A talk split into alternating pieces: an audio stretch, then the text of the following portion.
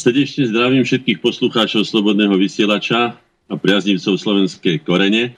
Opäť sa stretávame ako každý prvý útorok v mesiaci, tento raz pri téme verím, že bytostne blízkej všetkým roduverným Slovákom.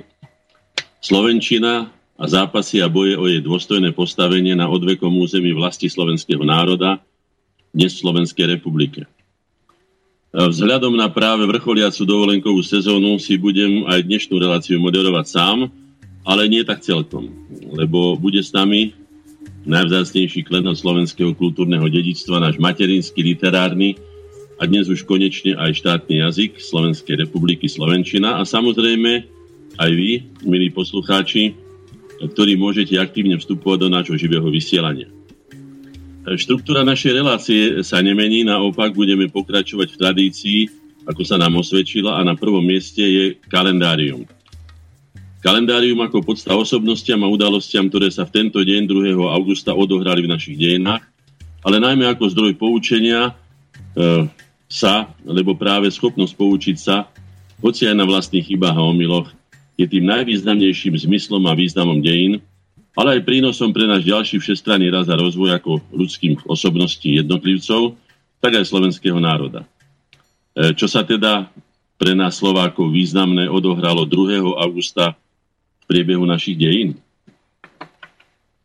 Je zaujímavé, že niektoré dni sú nesmierne bohaté na udalosti a niektoré dni sú, tak povediať, skromnejšie. 2. augusta je tu skutočne veľmi málo udalostí, ale myslím, že poučenie si môžeme zobrať aj z nich, lebo to je podstata. Čo sa teda stalo 2. augusta? Roku 1847 v Liptovskom Mikuláši sa konala schôza jednoty Mládeže slovenskej, založenej v auguste 1845 pod predsedníctvom Jana Francisciho. Jej sídlom bola Levoča e, od roku 1847 Bratislava. E, a jej predsedom sa potom stal Peter Kellner Hostinský. Nuž e, z tohto, aké poučenie by sme si mali vziať pre dnešok? Nuž jednota slovenskej mládeže by skutočne dosiahla alebo by pomohla dosiahnuť to, čo táto doba potrebuje, predovšetkým ju prebudiť, prebudiť slovenský národ z tej pasivity, v ktorej sa momentálne nachádza, že len príjmame, tak povediať, cudzie údery a nevieme na ne dostatočne odpovedať. A mládež, presne to je ten fenomén, ten jav každej spoločnosti, ktorá má dostatočnú energiu, aj mnoho razy prebytočnú, ktorú by bolo treba užitočnejšie využiť v tomto prípade pre záujmy slovenského národa, čiže aj pre vlastné záujmy každého jednotlivca, ktorý sa k slovenskému národu hlási. 2. augusta 1892 úrská vláda zákonom číslo 17 roku 1892 zaviedla korunovú menu. Dovtedajšie zlaté a grajciare, ktoré sa tak často spomínajú aj v ľudovej tvorivosti, pesničkách a tak ďalej, nahradili korunu a halie, nahradili koruny a haliere. Hodnota koruny bola stanovená tak, že 1 kilo rízeho zlata bolo 3280 korún. Krajina prešla na zlatý e, monetarizmus, lebo zatrvávať e, pri striebre bolo čoraz nevýhodnejšie. No, je to taká trošku ekonomická záležitosť, ale aj tu si treba uvedomiť, že peniaze by mali mať skutočne tú hodnotu, ktorú tá spoločnosť alebo to spoločenstvo vyprodukuje ale mali, mali by byť ekvivalentom, ktorý je dôveryhodný a ktorý pomáha ľuďom žiť. Aj niektorých okráda, že sústavne ako určite viete, dnes už niektoré banky, aj okrem iného aj Európska banka, aj Bank of England, Bank of Canada a ďalšie, samozrejme Spojené štáty americké federálny fond tlačia v neobmedzenom množstve obeživo, papierové obeživo, teda papieriky, za ktoré tí dotyční, ktorí pravdepodobne tí, ktorí majú to tlačenie na starosti a ktorí ho ovládajú, kupujú vlastne hodnoty tohto sveta, teda jeho skutočné hodnoty, predovšetkým napríklad aj slovenskú zem by chceli kúpiť za tieto potlačené papieriky. Tak teda nenechajme sa na to nakriatnúť a skutočne verme iba tomu, čo má skutočnú hodnotu a to určite je, okrem slovenského jazyka pre nás, ako aj určite slovenská zem patrí symbolom a tomu, čo nás nikdy nesklamal. No, aké poučenie? No, poučenie také, že si uvedomiť, čo sú skutočné hodnoty.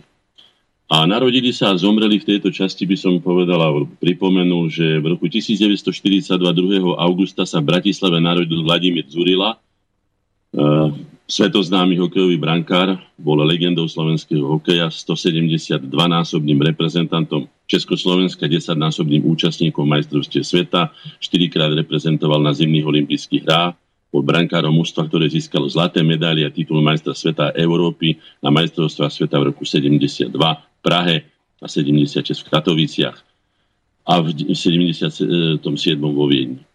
No, je to skutočne výnimočná osobnosť.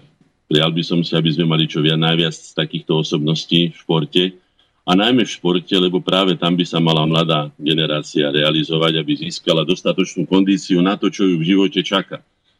A tak ako sa vraví mnoho razy, že e, čo sa za mladí naučíš, alebo ako sa v mladosti, alebo z čoho a akým spôsobom vybuduješ svoj korpus, svoj, svoju telesnú schránku, ale aj svoje psychické a morálne vlastnosti, čo sa v športe skutočne dá ideálne, v takom tom čestnom, povedali by sme, olimpijskom zápolení, nie takom olimpijskom, ako sa teraz zápolí, povedzme, s ruskými, s ruskými atletmi, na ktorých bola uvalená divne kolektívna vína za akési, no neviem, či nedôveryhodné alebo nedôveryhodné, v každom prípade politikum. No.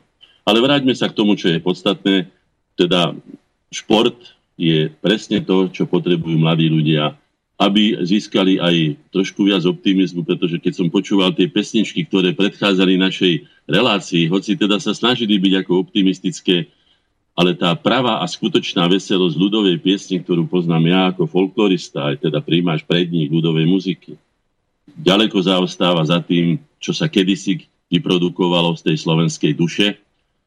A môžem povedať, že nikdy sa Slováci nemali, aspoň teda veľká väčšina Slovákov, tak dobre, ako sa má dnes. Nemala taký otvorený svet toľko možností, ale tá, tá, tá tvorba je akási, akási depresívna. Depresívna, nie taká veselá, ako by mala byť. No už tak teda vráťme sa k vlastným koreňom, uvedomme si, čoho sme dedičmi a naše poučenie by mohlo byť aj v tomto, čo som teraz povedal. Nie, že by som chcel kritizovať, ja už skutočne tie najmodernejšie piesne nemôžem vnímať eh, tak, ako ich vnímajú mladí ľudia, ale už vychádzajú zo slovenského jazyka, ktorý je spevný, je ľubozvučný, je meký, ohybný, prívetivý, ľubozvučný a tak ďalej, ako sa o ňom hovorí často aj cudzí, ktorí e, teda nie sú Slováci, tak mali by sme si zobrať z toho príklad a aj o tom bude naša, naša relácia a budeme v tom pokračovať.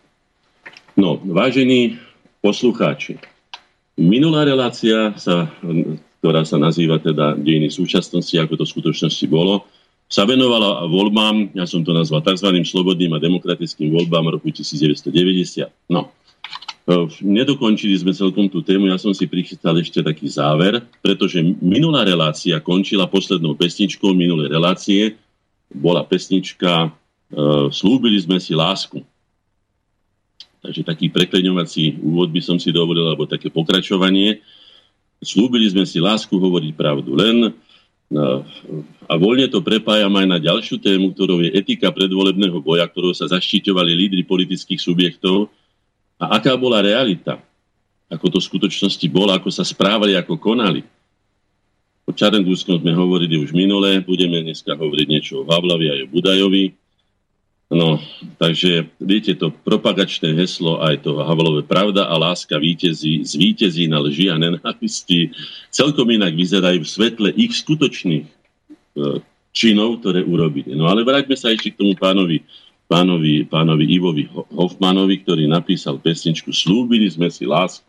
No, patrí k tým pesničkárom, ktorí e, sprevázali obdobie teda toho, toho teda tzv. nežnej revolúcie, my hovoríme toho prevratu a celkom by som povedal bezcharakterného, dlho pripravovaného, ktorými oblafli celý národ, aj, aj druhý, aj jeden, aj druhý. No.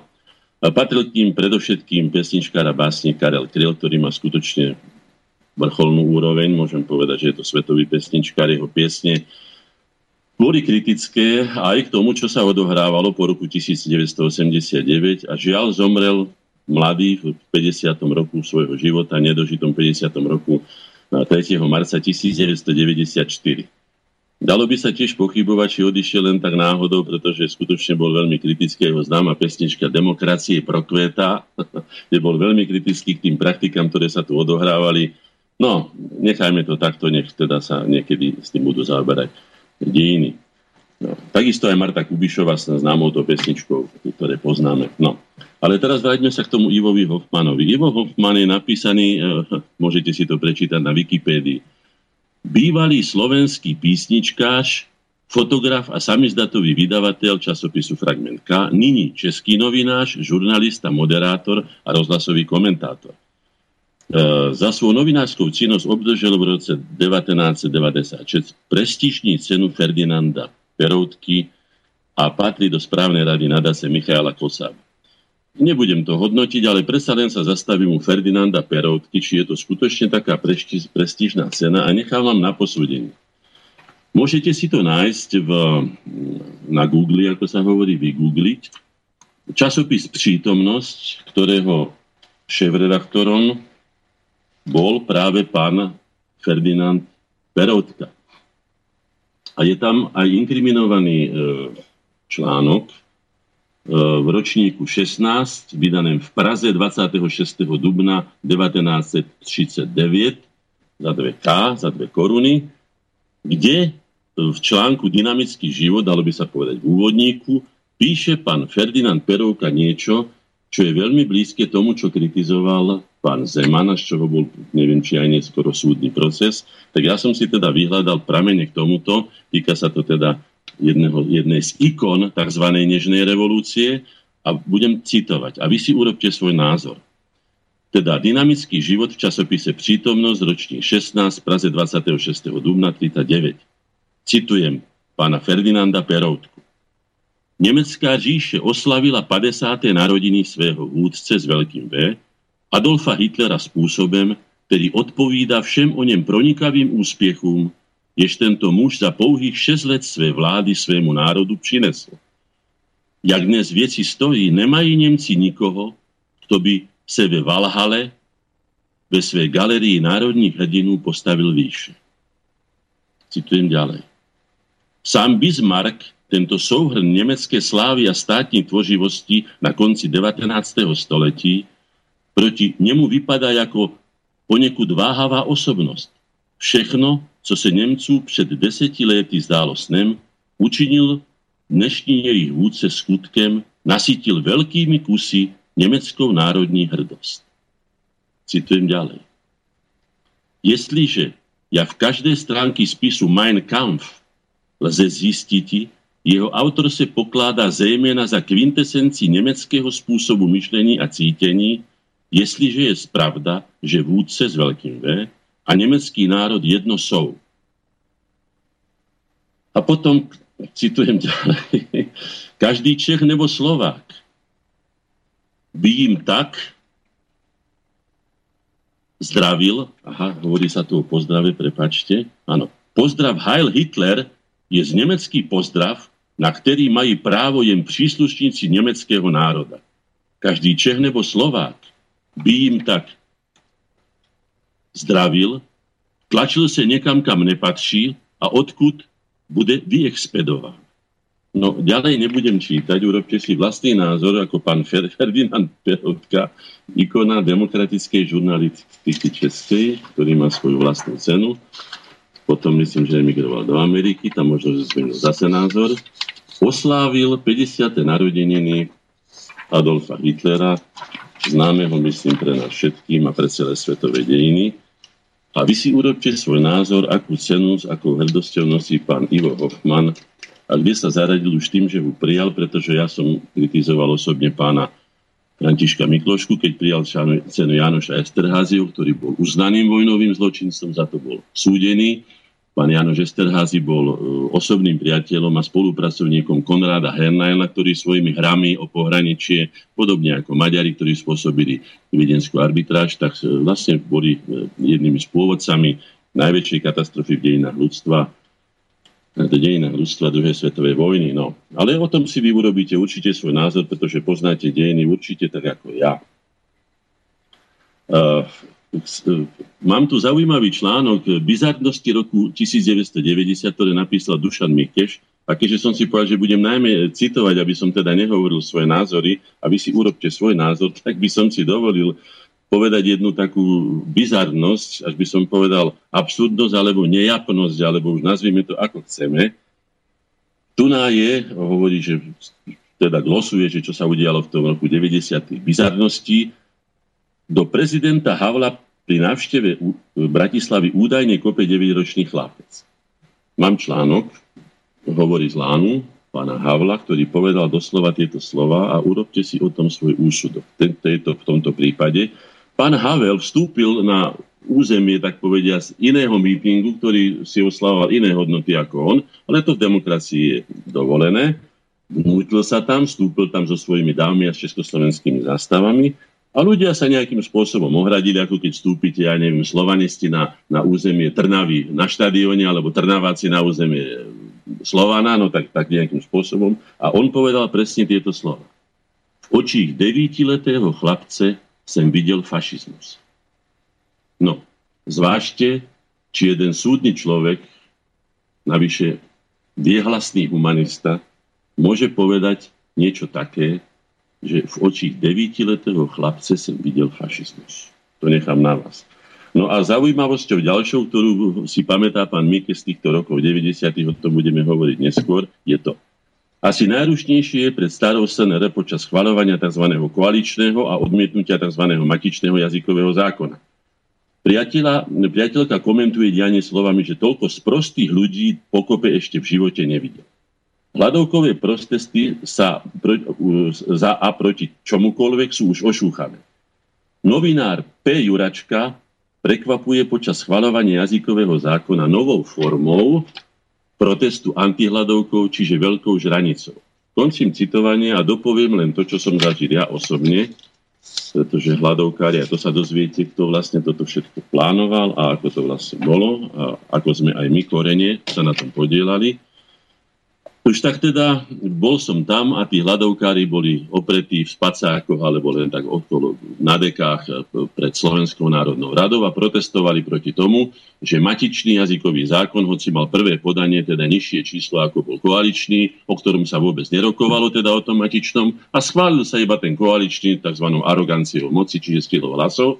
No a tí tam teda sedeli a protestovali proti tomu, podľa mňa oprávnenie, pretože bol absolútne negovaný, ani sa o ňom nerozprával o tom matičnom jazykovom, teda návrhu jazykového zákona. Tak pán Juračka, áno Juračka, P. Juračka, vtedajší e, redaktor plus 7 dní, si tam rozložil stolík a na ňo si dal všelijaké bravčovinky, klobásy, a neviem, tlačenky a jaternice a neviem čo všetko a dráždil, provokoval a svojím spôsobom aj podceňoval alebo hanobil týchto ľudí, ktorí považujú, alebo považovali, a zrejme považujú slovenský jazyk za natoľko vzácný klenot, ako som povedal, slovenskej kultúry, že je hodný aj hľadovania, o čom budeme hovoriť neskôr. Keď sme pri tom sme si povedali, že budeme hovoriť túto reláciu, ako to skutočne bolo, teda budeme citovať, tak možno, že si niekto spomenie aj na to, zo starších e, poslucháčov určite, že pán Havel, keď zaviedol tú tzv. Havlárnu a urobil z hradu praského šapito, ako sme to nazvali my, a nielen my, ale aj mnohí iní, tak e, či si spomenie niekto na tú typicky populistickú a v konečnom dôsledku veľmi drahú a našim životným záujmom skutočne škodlivú a draho zaplatenú havlárnu, keď v návale otvíraní sa svetu pozval ako prezident novinárov a televízne štáby na prehliadku protiatomových krytov na Hrača. Už takéto veci, takéto křeče ústretovosti e, nás vždy stali miliardy. E, to skutočne hraničí so zdravým rozumom, aby niekto ako vrcholný predstaviteľ štátu odkrýval veci, ktoré si každý chráni ako oko v hlave, pretože sú skutočne predovšetkým drahé a majú svoj účel a bolo by dobré, aby sa to dodržiavalo v tej demitizácii pána Havla, ktorý sa dostal už ja neviem kde všade, ale aby sa mu vytvára aureola okolo hlavy, možno, že si niekto spomenie tiež na to, akú širokú amnestiu dal, že pustil okolo, ja neviem, 30 tisíc zločincov zatvorených medzi slušných ľudí, čím spôsobil samozrejme chaos a neistotu, čo bolo zrejme zámerom, ale s úsmievom on to zvládl, tu on bol takové dobráčisko, hej. No a po pol roku väčšina tých recidivistov sa vrátila znovu do tých väzníc. Hej. Takže takéto veľké gestá, e, tzv. populizmu by sa to dalo povedať, na ne si treba dávať veľký pozor, pretože treba predovšetkým, asi myslím si, že v normálnom štáte by to tak malo byť, chrániť normálnych, svoje úlohy a svoje povinnosti si plniacich ľudí a potom sa až venovať tým okrajovým skupinám, medzi ktorých patria aj recidivisti, delikventi. No, tak toľko len k tomu. To ešte bude toho viacej, ale takto. Nuž a tým voľbám. Pán Čarnogórsky, ktorý sa dneska už tvári ako neviem čoho všetkého priateľa, všetko chápe a vysvetľuje, že on to tak ani možno nemyslel, napísal v čase zo dňa 29.3., čiže čas, časopis čas, môžete si to nájsť, 29.3.90. Nie som za samostatnosť Slovenska. No, myslím, že je to dosť, eh, dosť by som povedal, ako sa povie, výpovedné. No a na druhej strane má mimoriadne vydanie zmeny študentského časopisu z 33. To znamená, že to je hneď deň na to, je to vlastne v tom istom čase, keď kalifornskí Slováci žiadajú vyhlásiť samostatný slovenský štát, po druhé menovať dočasného prezidenta Slovenskej republiky, ustanoviť dočasnú vládu a tak ďalej. Slovenská republika musí mať vlastné vojsko a nebudem to citovať, je to veľmi, veľmi zaujímavé. Čiže na jednej strane sú tu ľudia, ktorí jednoznačne chceli to, čo myslím každému národu patrí, aby si mohol vo vlastnom štáte riadiť svoje osudy sám. No a potom tu ešte cituje e, zmena. Každý národ má právo jestvovať, chrániť a zachovávať svoju existenciu. Každý národ má právo na samostatnosť. Každý národ je podľa zákona a pred zákonom rovný s každým iným národom patriacim do spoločenstva národov. Vyhlásenie o právach a povinnostiach národov Americký inštitút medzinárodného práva Washington DC roku 1916. No, Takže neobjavili sme svet, ani sme si nevynúcovali niečo umelé, lebo nevýdané. Ako vidíte, už v roku 1916 Inštitút medzinárodného práva Washington DC uznával. A teraz uzavrieme túto kapitolu volieb a budeme sa potom už venovať, myslím, takej príjemnejšej a krajšej téme. Hoci aj ona má svoje vrázky, ako si poviem. Nuž teda, e, volili sme. Ako to teda dopadlo, s voľbami 1990. Mám tu takú srdnú správu, ktorú napísal pán Bystrický. Budem teda znovu citovať. Ako teda vnímali ľudia, ktorí sa zaoberali, myslím, že pán Bystrický patril potom aj hľadovkárom neskôr, už tak teda budem citovať. Po skončení predvolebnej kampane hnutie OF pripravilo finále nečistý útok proti ČSL a jej predsedovi doktorovi Batončíkovi. Aféra bola vystupňovaná deň pred voľbami tajúplným oznámením, že po voľbách 9.6.90 do 14.00 vystúpi v televízii poradca prezidenta pán Kšižan a s vyhlásením o ČSL. Posledné dva dni televízia na federálnom kanáli uvádzala celovečerné dokumenty o vláde KSČ. Vytrvale sa pripomínalo voličom, prečo občania majú voliť OF a koho by mali voliť a koho by nemali. Dňa 6.6. oznámili, že zaistili na 48 hodín pánov Bilaka, Jakeša, Lenárta a tak ďalej. Tieto útoky OF v útlme predvolebnej kampane všetkých politických strán priniesli očakávané výsledky len čiastočne. KDU, kde v koalícii bola ČSL, stratilo 10 až 15% voličov, KSČ však jednotu útokov proti ne, jednotou útokov proti nej získala. OF sa veľmi obávalo, že sa bude musieť deliť o moc KDU. Voľby chceli vyhrať za každú cenu jednoznačne prejavom jednotne mysliaceho národa. No, na Slovensku bola situácia rozdielna. Hnutie VPN strácalo podporu verejnosti, preto pán prezident Havel podnikol na pomoc VPN turné po Slovensku, ktoré skončilo v. Myslím, že minule som o tom hovoril, o tých provokáciách pána prezidenta v Komárne, e, v Nitre, e, iba okrajovo sa dotkol Trnavy, tam myslím, že ani nepozdravil tých ľudí, na to sa urazili, hej, a potom Bratislave. Tam som mal možnosť byť už aj ja. Premiér federálnej vlády postá, že ešte aby som to trošku komentoval, prudko to, prudko to teda nesúvisí, alebo je to prudkom protiklade s tým, s, tom, s tým vyhlásením o etice politiky a o etike volebnej kampane. Premiér federálnej vlády posledných dní tvrdo bojoval vo východoslovenskom kraji. Pán Dubček ako e, tréner VPN, neviem prečo je to teda, ale to, zdvihol, e, zvládnuť, e, stihol zvládnuť zvyšok Slovenska. Nutie VPN sa neobávalo KSČ, ktorú neustále považujú za porazenú, ale KDH a hlavne SNS. Celý v voličov znevážiť SNS aj za cenu zneváženia pána prezidenta boli ochotní z kvôli víťazstvom vo voľbách do konfrontácií s kýmkoľvek, aby mohli ukázať Slovákom, že SNS sú separatisti, fašisti či komunisti. VPN v snahe dostať Slovákov pod jednu platformu, zjednotiť ich myslení, dosiahli opak. Najviac stratili. KSČ získalo viac ako, ako čakala. Pred voľbami Následkom lustrácií odstúpilo 215 kandidátov, z toho 96 na Slovensku. Chcem ešte povedať jednu poznámku k tomuto, že všetky politické subjekty dostali 25. do 25. mája, to znamená, že keďže 6. 7. boli myslím tie voľby, alebo 6. 8. takže mali dosť času na to urobiť si poriadok s tými, ktorí boli pozitívne lustrovaní, čo nebol prípad Budaja, ktorý odstúpil až po voľbách pod tlakom. To znamená, že bol to jeden z ďalších takých demokratických úvozovkách podvodov, ktoré spochybňujú demokratičnosť volie v roku 1990. Výsledky, áno, tu je to napísané. Výsledky ilustrácií dostali všetky politické strany 4.6. Ja viem, že 25. 5. ale aj keby dostali 4.6. stále bolo dosť času urobiť si poriadok. Najviac kandidátov odstúpilo z VPN až 35. Vodca hnutia VPN, pán Budaj, však odstúpil až po voľbách 9.6. Nastalo veľké rozčarovanie voličov na Slovensku. Situáciu zachraňovalo hnutie VPN okamžitým vyhlásením ČSTK v televízii a rozhlase, ako mu krivdia. V pondelok 11.6. bol organizovaný meeting VPN na podporu Budaja. Všetko, zo všetkého ostáva zlý, rozpačitý pocit. No. Takže toľko to by som povedal, ako bolo hodnotené teda jedným, jedným z pozorovateľov e, týchto volieb ktoré skutočne spochybňuje to, že boli demokratické, ako sa o nich hovorilo. No, ešte by som si dovolil citovať, áno, Noticka.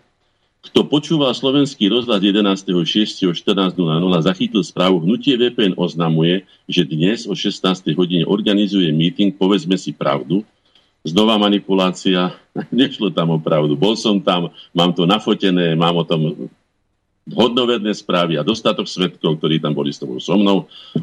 Povedzme si pravdu, boli tam roztlieskavači v prvých hľadoch, boli tam mladé dievčatá, ktoré boli zamilované do Budaja, alebo boli zmanipulované, to už neviem čo. Budaj ako jediný sa priznal k tomu, že bol spolupracovníkom EŠTB, snažil sa vysvetliť, prečo bol a motal to krížom krážom, bolo to nedôveryhodné, nakoniec sa ho vzdali aj vlastní ľudia. No ale v každom prípade vo voľbách bol, bol na kandidátke, to znamená, že aj tu si treba povedať, nakoľko to boli slobodné a demokratické voľby. No, Súčasne sme dostali správu, že SNS sa dozvedela, že hnutie VPN organizuje meeting na podporu Budaja a vyzvala svojich priateľnícov, aby sa nezúčastnili tohto meetingu a tak nedali podnet na vyvolávanie nevražitosti, nevraži, e, nevraž, e, znevažovania SNS a Slovákov, ako sa tak stalo na meetingu Václava Havla. Václava Havla. No, takže toľko to by som, a týmto už by som uzavrel túto tému voľby Môžeme si dať zatiaľ nejakú pesničku, aby sme prešli na krajšiu tému a to je téma Slovenčina.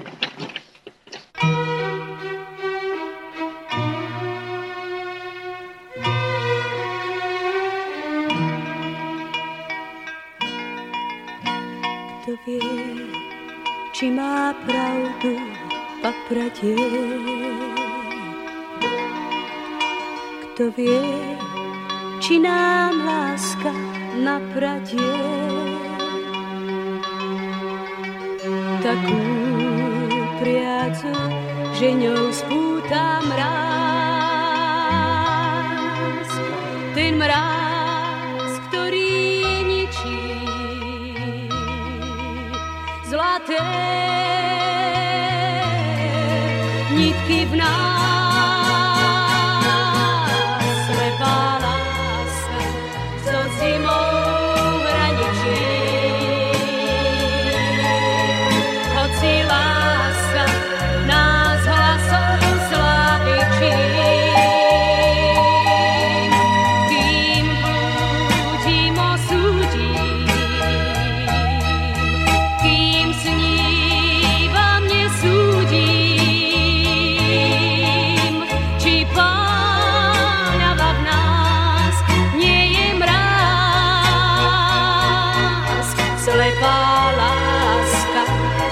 Čo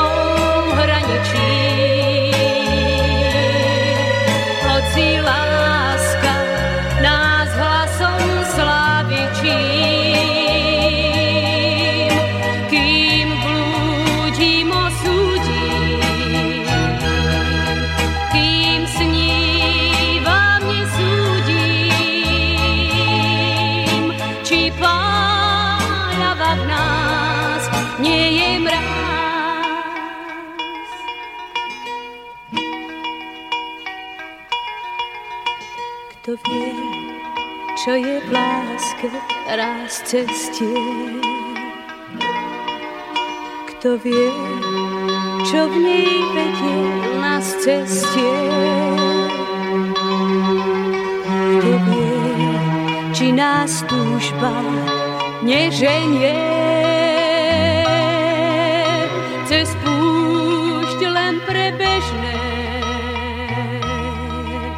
Nežné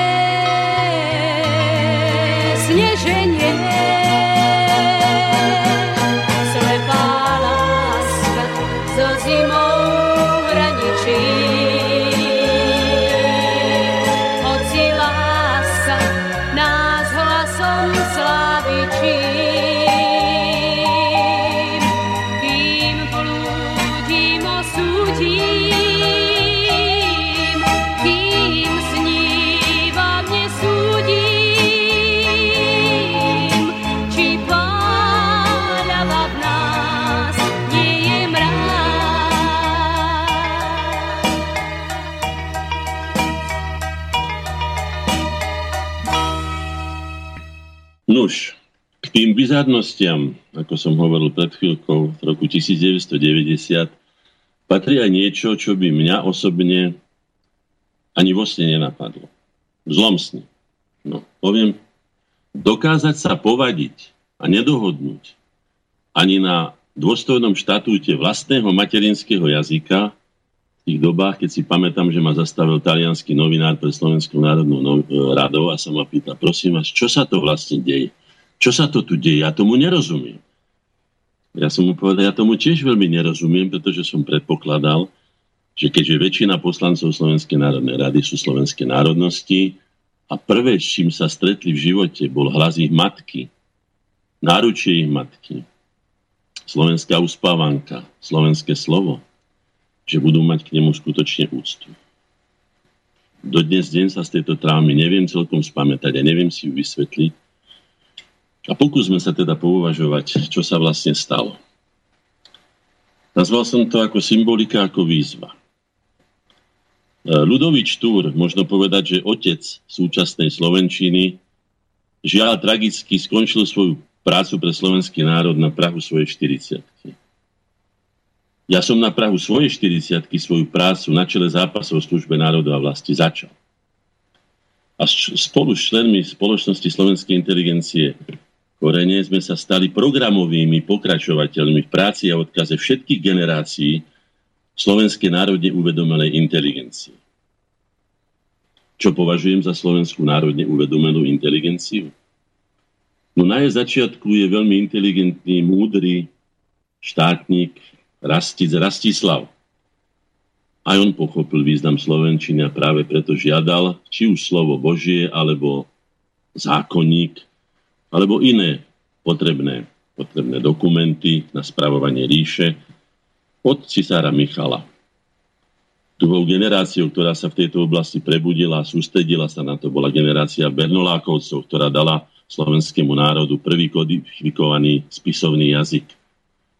Začal René Mládenca v príhode a skúsenosti pán Fandy, ale tento ešte nemá tak premyslené, tak kodifikáciu. Ale Bernolák a jeho generácia to dokázali. Je síce pravda, že tento jazyk sa neujal ako celkom živý, bol to jazyk, by som to nazval, trnavských vzdelancov, západoslovenčina, taká by som povedal modifikovaná. A potom prišla generácia Štúrovcov, ďalšia národne uvedomelá generácia slovenskej inteligencie, ktorá vysítila ten žírny prameň, alebo najžírnejší prameň, ktorý bol práve v strede Slovenska, na tom strednom Slovensku, kde je Slovenčina, ako to obhajoval Štúra, jeho, jeho druhovia, najbohatšia, najčistejšia, najviac ochránená od vplyvu polštiny, hruštiny, ja maďarčiny, češtiny a tak ďalej. Myslím, že mal šťastné, šťastnú ruku, vedie to, ako by som povedal, základ dnešného spisovného jazyka. No potom generácia Hlinkovcov za tú našu Slovenčinu, Slováci žijúci v zahraničí sa k tomu pridali, však to bolo veľké hnutie. No a nakoniec aj naša generácia, my sa tiež rátame medzinárodne uvedomelú slovenskú inteligenciu, takisto začala svoj zápas o nakoniec plnú emancipáciu slovenského národa práve slovenčinou jazyka. Čo je v tom symbolické? No v mnohom určite áno, pretože práve naša generácia uskutočnila mnohé z predsavzatí a plánov predošlých generácií, napríklad aj ten plán alebo sen o Slovenčine, ktorá sa práve našim príčinením stala štátnym jazykom Slovenskej republiky a zo slovenského okolia za Štúrovcov či slovenskej krajiny za autonomistov sa znovu stala Slovenská republika. Ako to bolo s tou Slovenčinou počas roka 1990? Nož, poďme sa teda pozrieť, ako to teda vlastne bolo.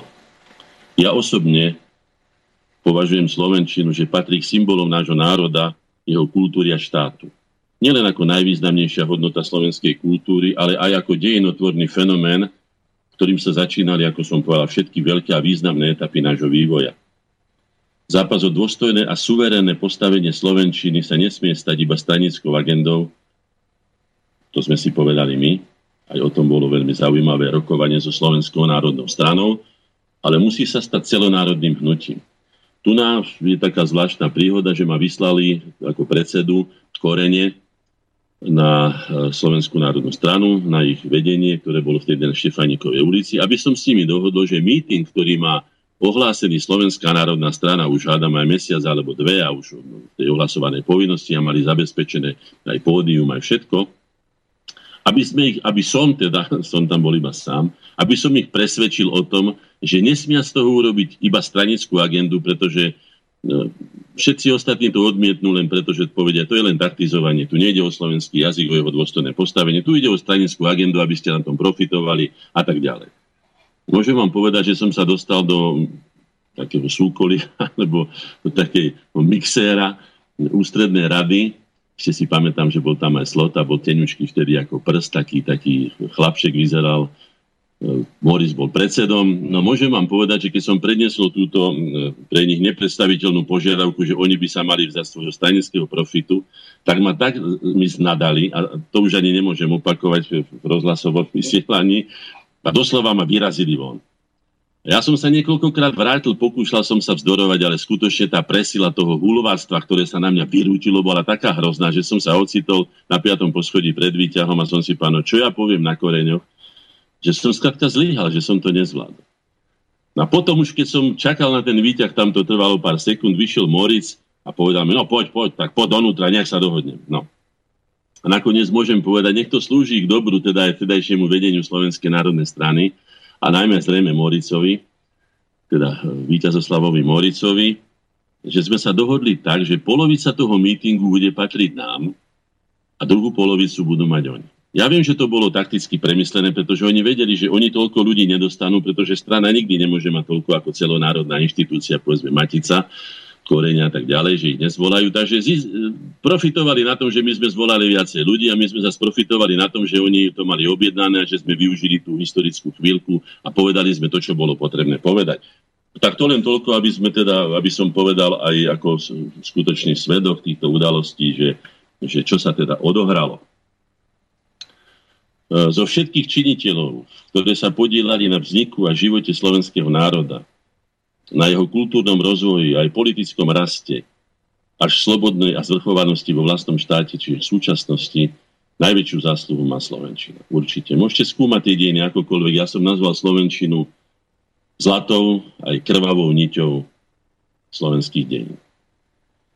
Takto to ja cítim. Môžeme o tom polemizovať, samozrejme budeme hovoriť aj o iných názoroch na Slovenčinu, ako to bolo. Podrime sa ale na to, ako vlastne to bolo s vývojom toho zápasu. Ja som už hovoril o tom, že Rastic pochopil význam Slovenčiny, význam rozvoja vlastnej kultúry, vlastného národa, vytvorenie e, akadémie, teda vtedajšej vysokej školy na území svojho kráľovstva, aby si vychoval vlastnú národu oddanú a štátu oddanú elitu, tak ako sa to robí všade na svete. Nič nevymyslel teda nejaké nové, ale veľmi múdro sa chopil toho, že tých 24 rokov, ktorý sedel ako na stolci e, teda kráľa, staroslovenského kráľa, skutočne využil múdro. Ale poďme sa pozrieť na bližšie dejiny, ktoré sú blízke aj niektorým možno, že našim, našim ešte žijúcim poslucháčom. Vieme, že v Uhorsku bola jednoducho Maďarčina, vieme, ako sa vyjadil Košút o neexistencii slovenského národa, ako sa vyjadil Kalmanty sa podobne, že teda Sloven... aj budeme hovoriť, kto sa vyjadil tu, na to sa budete možno čudovať, to všetko sa ešte teraz vyjadrilo o tom, že slovenský národ neexistuje, alebo nedávno, alebo Apóniho o tom, ako sa hážu ako domlinčeka do škôl Slováci a vychádzajú z nich Maďari. Ale pozrime sa na to, ako to bolo v unitárnom Československu so slovenským jazykom. V unitárnom Československu bol zákonom číslo 122 z roku 1920 za štátny jazyk republiky ustanovený, dobre počujete, jazyk československý. No, tak neexistujúci národ má neexistujúci jazyk. Neviem si to ja predstaviť. No. E, mám tu ukážku, dovolím si už, ne, neukážem vám ho, ale môžem vám ho tak ako sprostredkovať. Vysvedčenie dospelosti pre školy ľudové. Matrika. Československá republika. Je to pani Mária Jusková, narodená 27. mája 1916 v Nitre. Nebudem ostatné veci čítať, ale je tu napísané, vykonala v mesiaci júni 1936 skúšku dospelosti e, v Československom ženskom učiteľskom ústave v Nitre. Učebných predmetov povinných náboženstvo výborný, pedagogická zvláštna metodika chválitebný, praktické cvičenia výborný a ďalej v jazyku československom chválitebný. A potom je napísané High School Diploma in Slovakia in Nitra a tak ďalej. No, tak eh, myslím, že si uvedomíme, že sa tu presadzovalo niečo, čo skutočne teda nemalo s pravdou ani so skutočnosťou nič spoločné. Bola to politická hra, už tak teda tento jazyk československý platil u nás s výnimkou 39-45, teda prvej Slovenskej republiky, do roku 1948. Vieme, že Hlinkovci bojovali za tú našu Slovenčinu spolu s zahraničnými Slovákmi. No, v roku 1968 boli pokusy o zákonnú ochranu Slovenčiny, ale ako vieme, okupácia 21. augusta 1968 tento, túto obrodu spoločenskú jednoducho zastavila. Týmto skončil. A teraz zápas našej generácie. Začal komiatickou výzvou. Komiatickou výzvou Slovákov z Južného Slovenska, ktorá potom e, šurianskou petičnou akciou pokračovala a tak ďalej. Vieme, že pani ani pán Mikloško potom neprijal tých okolo 300 tisíc e, podpisov a neviem, čo všetko sa odohrávalo.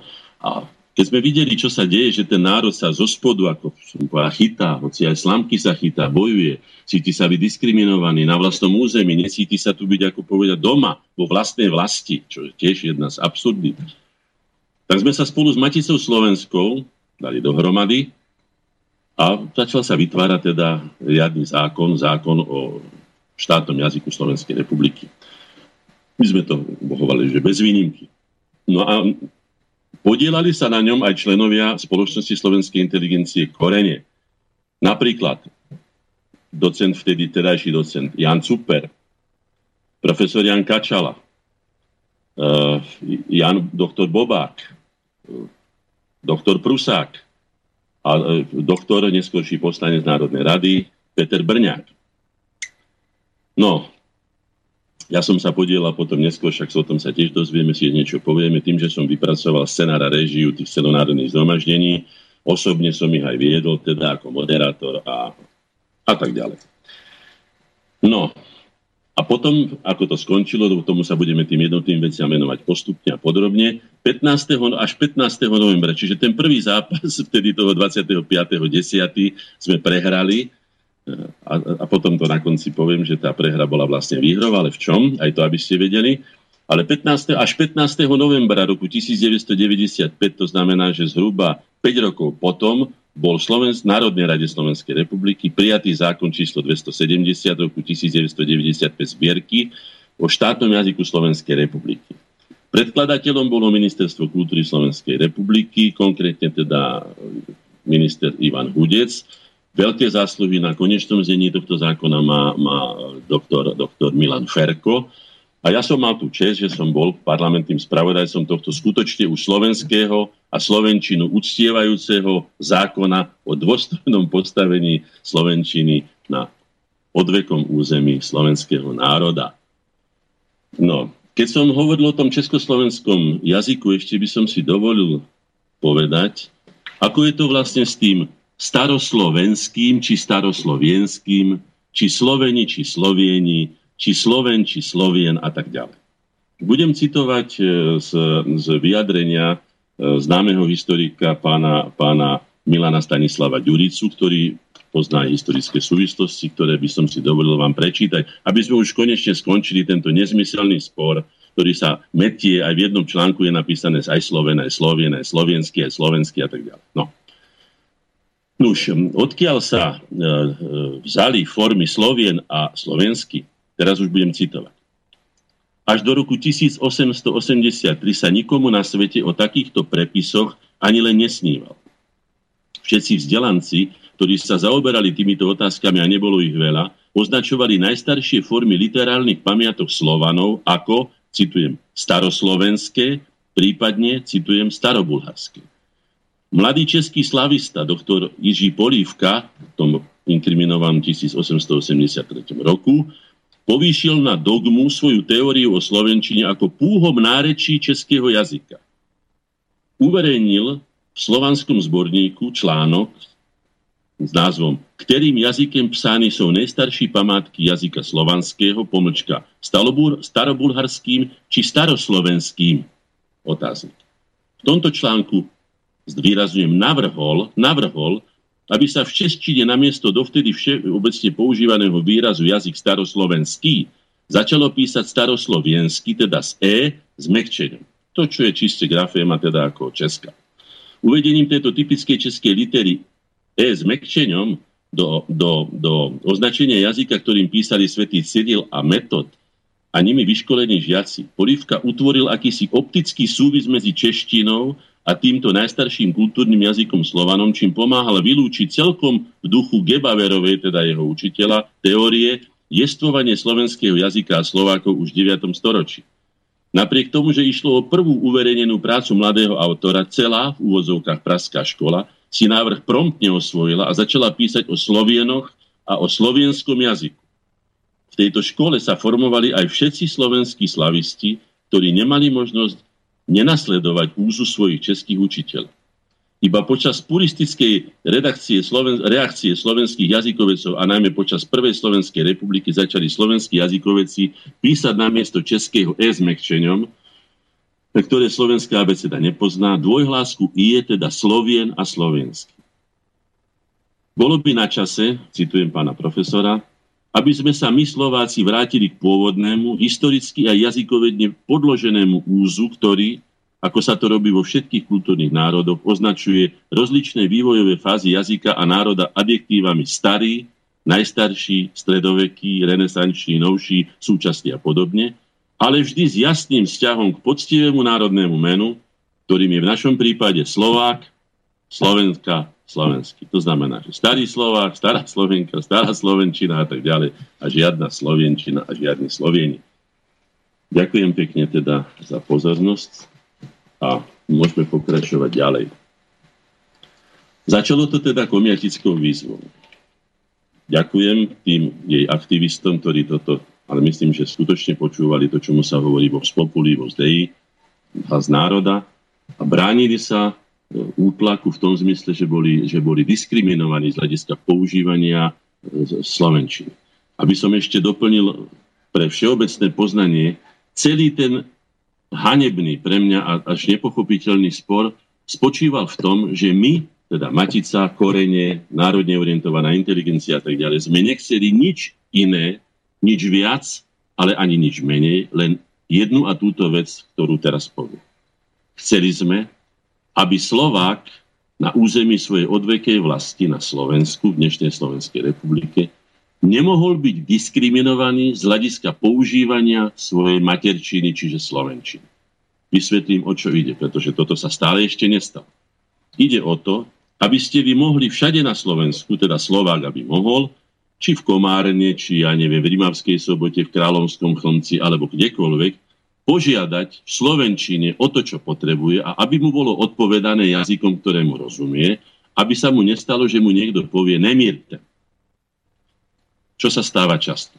Stáva sa aj iná vec, ale k tomu sa možno aj dostaneme, ale predsa to už v tejto súvislosti poviem, že sú stovky inzerátov, ktoré sú inde na svete nemysliteľné aby príslušník štátotvorného národa, v našom prípade Slovák, bol diskriminovaný za používanie svojho materinského a už aj štátneho jazyka tým, že je v inzeráte napísané výslovne.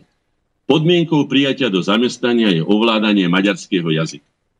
To je vylúčené.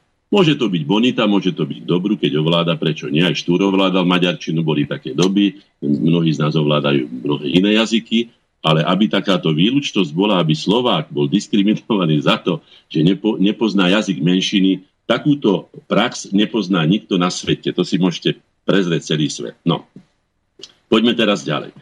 Už 25. vznikla tá petícia, kde 25. 1990 my Slováci, občania ČSFR, žiadame našu vládu Slovenskej republiky a Senát za poprvé okamžité uzákonenie slovenského jazyka ako štátneho jazyka na celom území Slovenskej republiky bez akýchkoľvek doplnkov a výnimiek.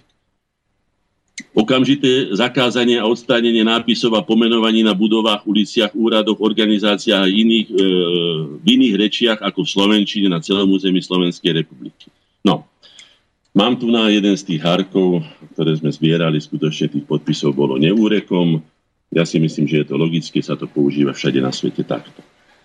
27.5. to je, koľko je to? To je len, len 7 dní na to.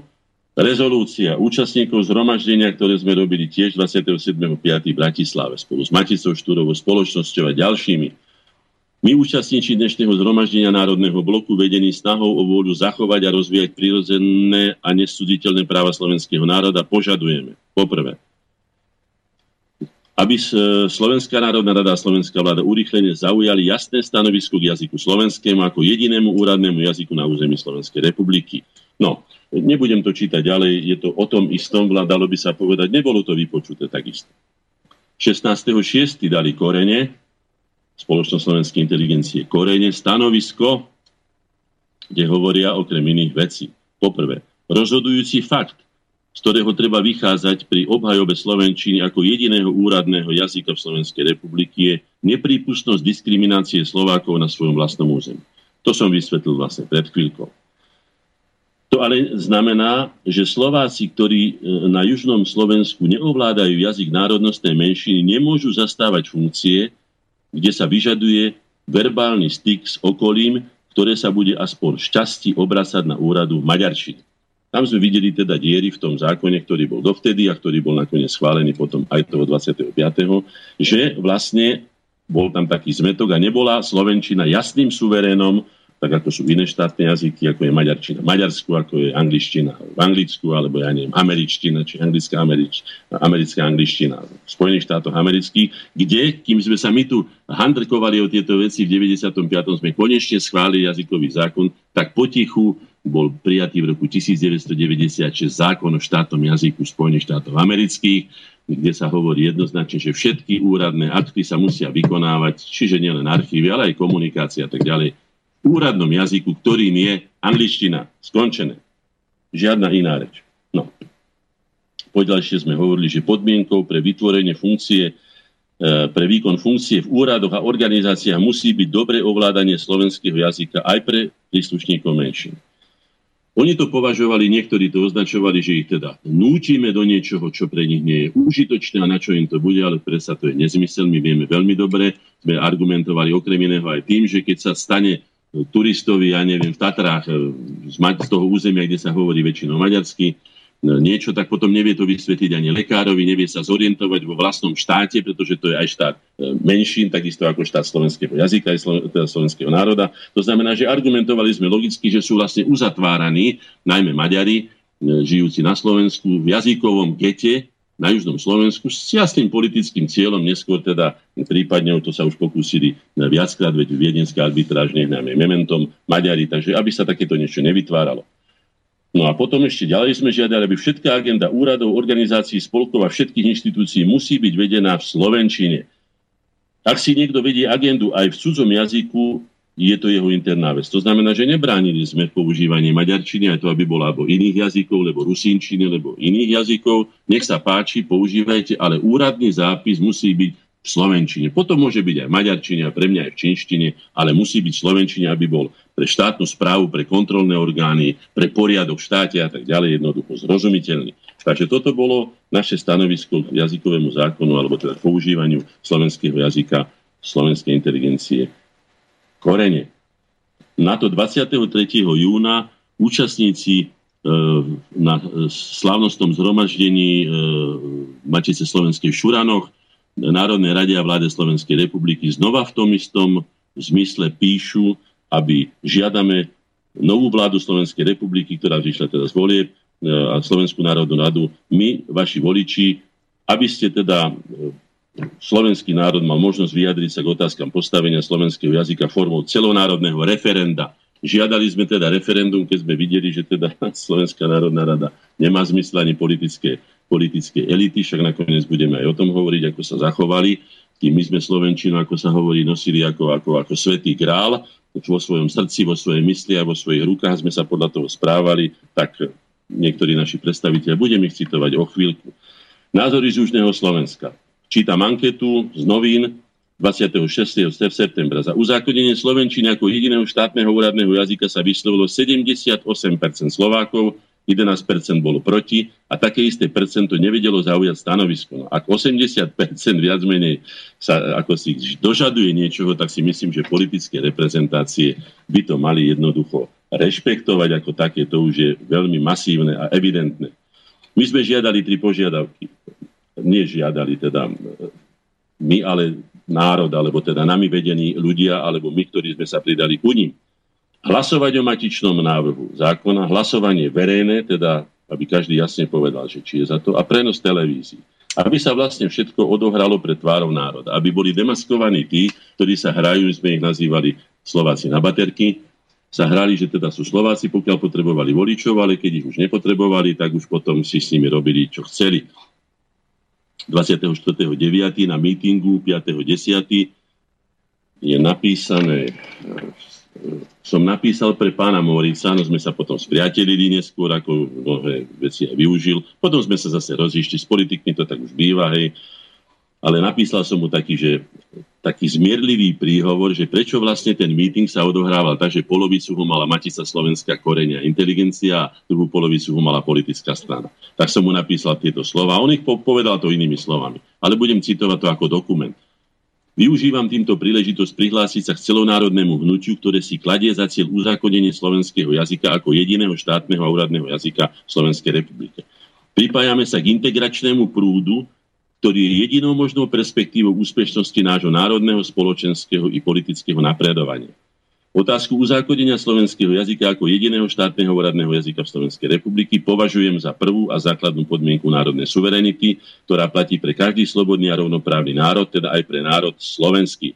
Otázku spoločného postupu všetkých slovenských strán a hnutí vo veciach národných považujem za jednotiacu platformu, ktorá jediná je schopná zabezpečiť dôstojný život národa v slobodnej Európe. Ďakujem Matici Slovenskej za to, že sa postavila na čelo tohto integračného prúdu a že dnes e, stojí tam, kde sme ju dlhé desaťročia nevideli. A teraz ju tam zase nevidím. No to je moja poznámka. A chcem veriť spolu so slovenským národom, že vo svojich aktivitách v oblasti nielen obhajoby, ale najmä presadzovania prírodzených a zákonitých práv a zákonných práv slovenského národa pevne a neochvejne zotrvá. Morica na je, Moricovi na jeho výslovné požiadanie, aby som mu teda napísal prejav, keď mu nedôverujem.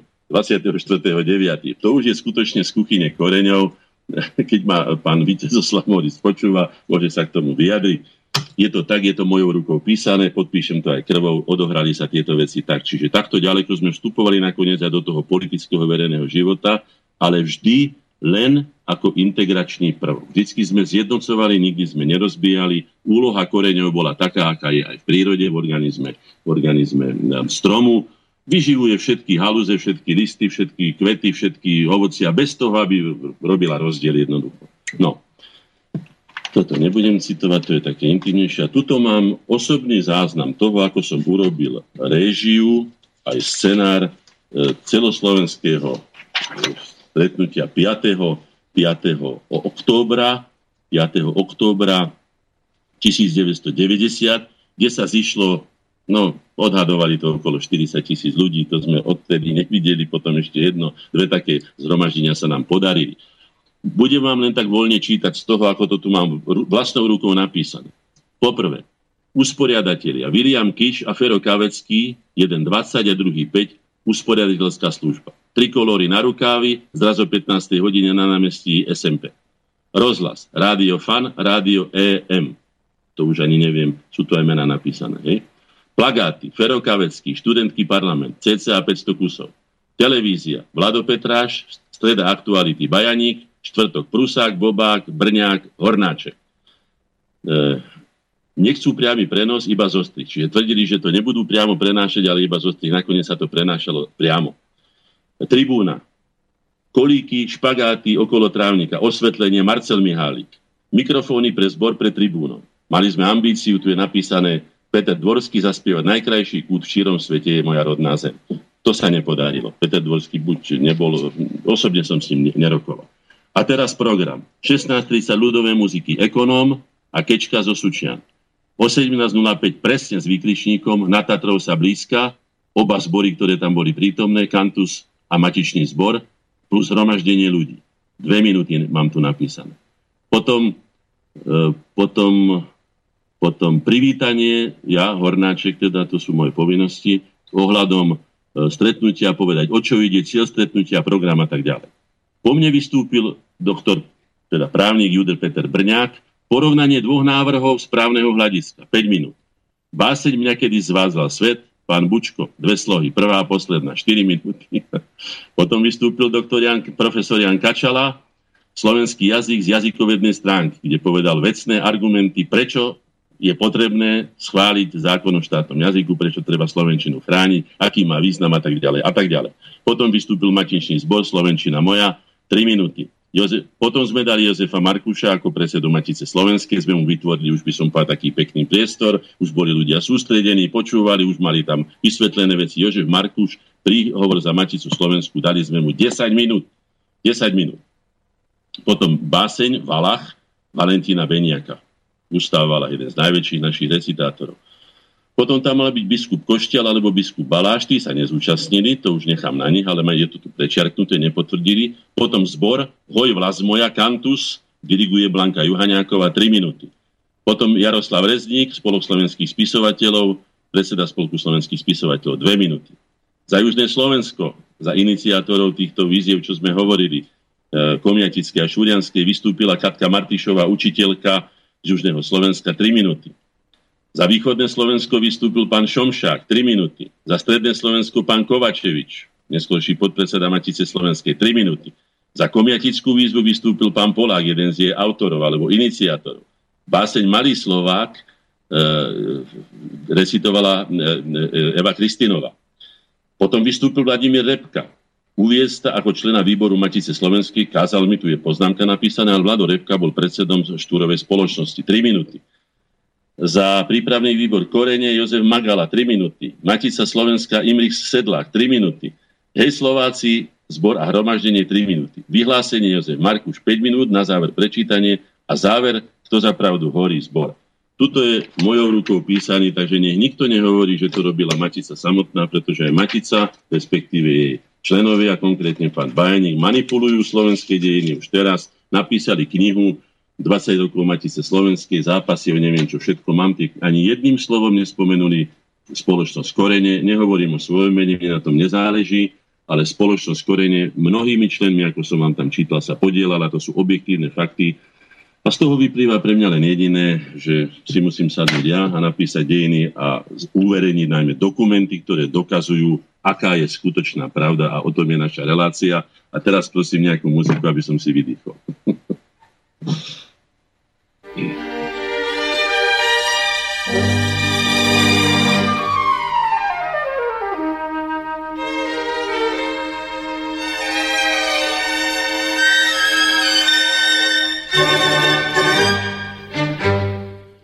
sa už deň ku koncu chýli, modrý závoj halí sa svet, vôňa se na odlúk sa šíri, Pestríkalých sa tvára kvet.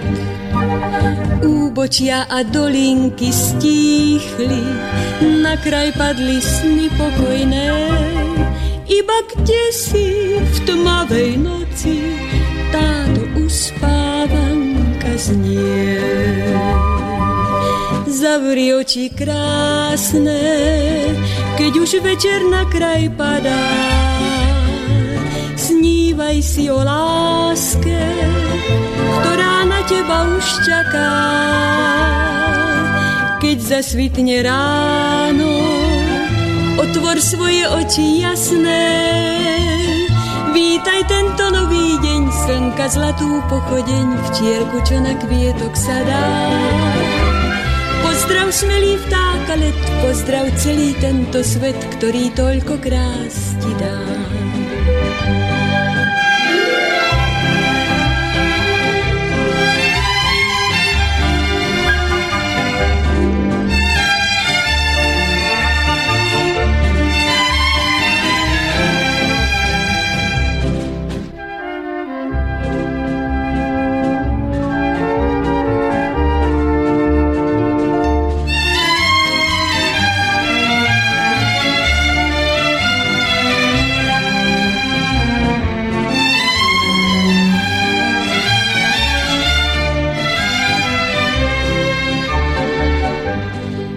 Zavri oči krásne, keď už večer na kraj padá. Snívaj si o láske, ktorá na teba už čaká. Keď zasvitne ráno, otvor svoje oči jasné. Vítaj tento nový deň, slnka zlatú pochodeň, včielku, čo na kvietok sadá. Pozdrav smelý vták a let, pozdrav celý tento svet, ktorý toľko krás ti dá.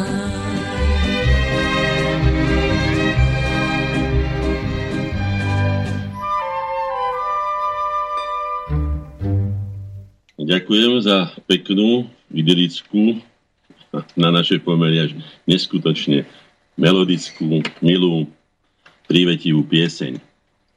Ale ja prejdem, lebo môj plán je taký a ja sa nenechám vychýliť ničím, je taký. My sme si povedali, že budeme tým, už ako sa nazýva táto relácia, ako to skutočne bolo, demitologizovať aj spôsob, a teda nie spôsob, ale demitologizovať deje, aj ich osobnosti, ktoré sa stali predmetom už takej manipulácie, že vlastne dochádza k, k deformovaniu historického aj spoločenského vedomia.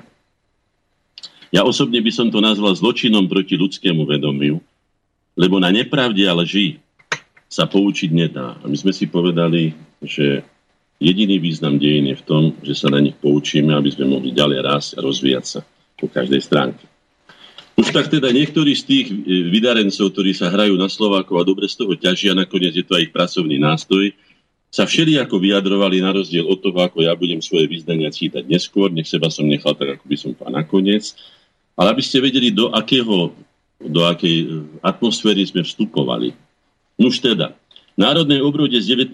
mája 1990, môžete si to všetko overiť, Milan Lasica napísal Slovenčina.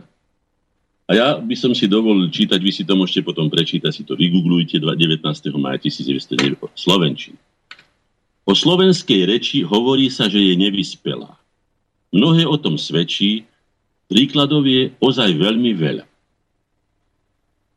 O, tam píše v čo však, ale ten záver je impozantný. A práve preto, preto sa mi prieči hovoriť v triezvom stave o slovenskej reči. Už teda, ja osobne som bol priateľom, kým žil Milana Rufus a Rufus je jedným zo zakladajúcich členov našich združení. Ja sám sa venujem, keď mám trošku času, tiež aj poezii, píšem básne, lepšie povedané. Nož ale toto by ma nenapadlo, že by som takýmto spôsobom, ako ja vravím, naplul do vlastnej polievky. Sa mu prieči hovoriť v triezvom stave o slovenskej reči. Urobte si svoj názor na to, Podobne sa správa jeho žena, ktorú ja nazývam Lasica. ktorá tiež zahryzne do Slovákov, kde sa len kedy dá. Okrem iného napísala, aj k tomu sa budeme možno venovať neskôr, že sme potomky zlodeje Jánošíka, napísala v ekonomickom časopise táto pani Lasica zvaná tiež Vášarieva. No. Ďalší z týchto výtečníkov, ktorí sa v Slovenčine vyjadrovali s dešpektom a vyhlásili Slovenčinu akoby za takú nedovyvinutú pre literatúru a vyššie uplatenie nehodný jazyk, je pán Martin M. Šimečka, teda Martin M. Šimečka, Šimečka mladší, známy, určite ho poznáte, veľmi sa teda ako exponuje v treťom sektore. Ja len prečítam, môžete si to tiež nájsť, bolo to vydané v septembri roku 1992 v slovenských pohľadoch, volá sa to príbeh o jazyku Martin M. Šimečka, citujem. Oslobodený jazyk sa nemohol dosť dobre vrátiť, hovorí o Slovenčine, k svojej slobodnej tradícii, pretože ju takmer nemal a ostal väzňom myslí, ktoré si slobodu predstavujú predovšetkým ako slobodu moci, možnosť vlády nad inými. Kde toto zobral, to skutočne človek by zapochyboval. Ďalej citujem, v prvej mohutnej vlne vyvrcholil národný orgazmus požiadavkou, aby každý, kto žije na Slovensku, hovoril bez výnimky po Slovensku. To, čo je na svete všade, čo som už povedal, zvykom, zaužívaným úzom, tak on to nazve vyvrcholením národného orgazmu. No. Ďalej, keď zo slobodnej vôle väčšiny sa tento jazyk mal stať nástrojom utláčania 100 tisícov príslušníkov menších žijúcich na Slovensku. Povedal som jasne, čo bolo zmyslom nášho zápasu o slovenský jazyk. Aby Slovák nebol diskriminovaný. Nie to, aby sme my diskriminovali 100 tisíce príslušníkov menšín a tak ďalej. A posledné ešte by som citoval a potom si to prípadne prečítajte. Tento rozdiel spočíva v charaktere jazyka, porovnáva češtinu a slovenčinu, ktorý môže poznať len ten, kto oba používa ako svoje vlastné. Čeština je nesmierne panovačná. Vtiahla ma do seba bez akýchkoľvek rozpakov a hoci som sa jej poddal dobrovoľne, mal som chvíľami pocit, že sa v nej proti svojej voli stávam niekým iným. Tento jazyk vinou svojej elegancie v skutočnosti ohrozuje jednotlivca jeho myšlienky, pretože si ich podmaňuje. Ak je Slovenčina len čírim nástrojom na vyjadrenie pochopenej skutočnosti, tak čeština je práve naopak. Modeluje skutočnosť tak, že hľadá elegantné vyjadrenie toho, čo ešte neestuje. A práve tým vyjadrením túto skutočnosť tvorí. No, prečítajte si to. Bola okolo toho veľká polemika, skutočne slovenský jazyk, do ktorého sa prekladá Shakespeare, vedecké traktáty, Aristoteles, alebo Platón, alebo ja neviem, Aeschylus a vyjadruje všetko, čo títo veľkí muži povedali. A pán Šimečka, neviem, kto je pán Šimečka, že si z takéhoto vysokého patra, ako hovoria Češi, dovolí takýmto spôsobom napľúť na Slovenčinu. No a teraz poďme k príhovoru Václava Havla. Jaj, rozhovor prezidenta Václava Havla, som povedal, že ideme teda demitizovať. Tak sa pozrime na tohto veľkého humanistu, o ktorom som už povedal, že v očích devítiletého chlapce sem videl fašizmus. No. Tak to je veľmi humanistické aj demokratické.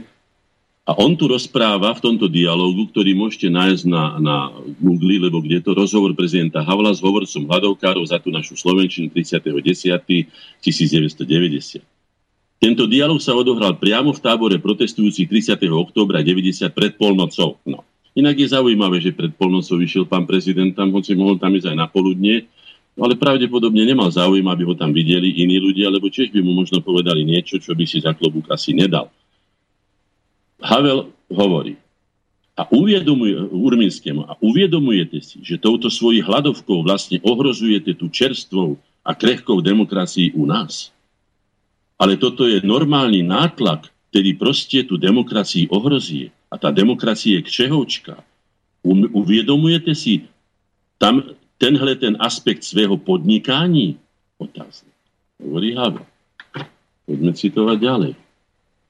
Havel. A uviedomujete si jednu vec, že ten parlament, ktorý byl zvolený, zvolený z týchto, v týchto svobodných voľbách, že ten potrebuje mít svoju autoritu, mít svý sebevědomí, mít svou pravomoc, své rozhodování. Uvědomujete si, že on nemůže rozhodovat pod tlakem křičících lidí nebo pod tlakovem vás hladovkářů? kým okamžitkem by ten parlament sám sproblematizoval svoju vlastní existencii, svoju pravoplatnosť, svoju legitimitu, svoju kompetentnosť a kým okamžitkem by byla sproblematizovaná celá demokracie, ktorú sme tak prasne vybojovali. No, hm, ďalej citujem Havla. Tohle je proste forma nátlaku. A, ten nátlak vznikl, uvědomte si, 4 měsíce po voľbách. To je přece strašne nebezpečná hra vznikne vákuum, vznikne situácia, když už môže přijít nejaký diktátor znova. No, tak si urobte svoj názor aj na, tu, na tie slova, aj na ten obsah. Aby ste ten mýtus o veľkom humanistovi, ktorý všetky chápe, je autorom vraj múdrych traktátov. No. Poďme k ďalšiemu z nich. Volá sa František Mikloško. Je zaujímavé, že aj Andrej Ferko, že mám to tu napísané, mrzí ma to, pretože Andreja Ferka poznám aj našim členom iniciatívy za zvrchované Slovensko, ale napísal vetu, ktorú som si napísal v tých dobách ako záznam toho, čo sa odohráva. A teraz citujem pána Andreja Ferka. O mnohom však rozhoduje starý aparát, nemenní byrokrati, pomlčka centralisti, maskovaní za takých rídzich ľudí, ako František Mikloško či Maňo Huba. Citoval som z článku Andrea Ferku z 9.10.1990 uverejneného zmene pod názvom úvozovky Nie sme pomlčka národ. Konec úvozoviek. No, ja som polemizoval s týmto a poviem aj prečo. Nie len preto, že mám na to iný názor, ale preto, čo sa stalo. Poďme si zobrať najprv pána Maňa Hubu. Dňa 29.10.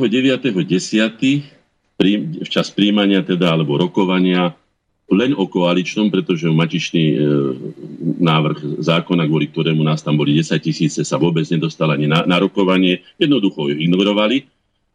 Tak e, išli na obed e, poslanci, medzi inými aj Maňo Huba, predmetný človek, o ktorom hovorím, spolu s Gabou Kaliskou a Petrom Brňákom. Títo dvaja nech sú mi svetkovia, ak počúvajú, alebo prípadne, keby náhodou sa niekto to spochybní, tak mám ešte dvoch živých svetkov. Išli sa naobedovať, ja som sa ku ním prilepil, mali sme tam taký malý prenosový voz, ktorého sme riadili spolu so Stanom Majaníkom túto, túto, túto demonstráciu. A ja som teda s nimi išiel a oni išli do bufetu pod Michalskou bránou, vtedy tam bol bufet, teraz je tam nejaká praská firma predávajúca mince, vtedy tam bol bufet. No a e, on si dal samozrejme ako zelený, alebo ako by som to nazval, tatáckú omačku e, s hranolkami a tak, no a jedol to. A ja, oni sa rozprávali, ja som sa vnútil, do toho. A som sa ho pýtal, že a vy, pán poslanec, budete za čo hlasovať? Hej? A on ako tak pobavene sa na mňa pozrel, samozrejme, za koaličný, za koaličný. Nakoniec o inom sa ani nerokovalo, čo som ja nemohol ani zvonka celkom vedieť, čo sa tam deje v tej Národnej rade. No a zo mňa tak vyhrklo podvedome, hovorím, a, čo, čo, čo mienka, alebo a vôľa a, a, a potreby a, a, a práva slovenského národa. No, tak to som ho už trošku ako tak prekvapil, tak položil tie dva nástroje, teda vidličku a nožík vedľa seba, utrel si tak elegantne tú, tú bradu a, a tak sa na mňa podrela a hovorí, že o akom slovenskom národe hovoríte? Tak som dostal, som, som, doslova som bol zarazený a potom pokračoval, ale s takým pobaveným úspevom sa na mňa díval, ako som skutočne, neviem, nevedel som si, čo si mám vtedy o tom myslieť. A povedal mi, že Možno, že tu nejaký slovenský národ niekedy existoval, ale dneska ja o žiadnom slovenskom národe neviem. Konec úvodzov. No. Takže Maňo Huba patrí k takýmto rícim ľuďom, ktorí sa správajú podobne svojmu národu, alebo sa správali, dúfam, že zmenil svoj názor, ako pán Aponi, alebo pán, ja neviem, Kalman Tisa, alebo pán Košut, ktorí neuznávali slovenský národ. No tak toto je jedna z takýchto.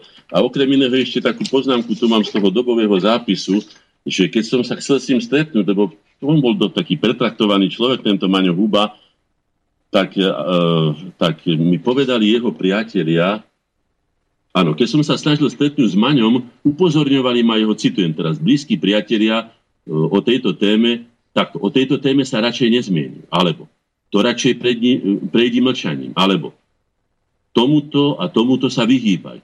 O tom sa s tebou nebude baviť a tak ďalej. Už tak toto sú veľmi, teda by som povedal, demokratické, také veľ, veľkolepé spôsoby pánov sveta, že sa nebudem baviť s niekým, kto nesúhlasí s tým, čo hlásam ja. No tak tu máte Maňahubu, to je tá demitizácia týchto osobností. A poďme Františkovi Mikloškovi, to je veľmi známa osoba, zapísala sa, však vieme, sviečkovou demonstráciou a inými vecami.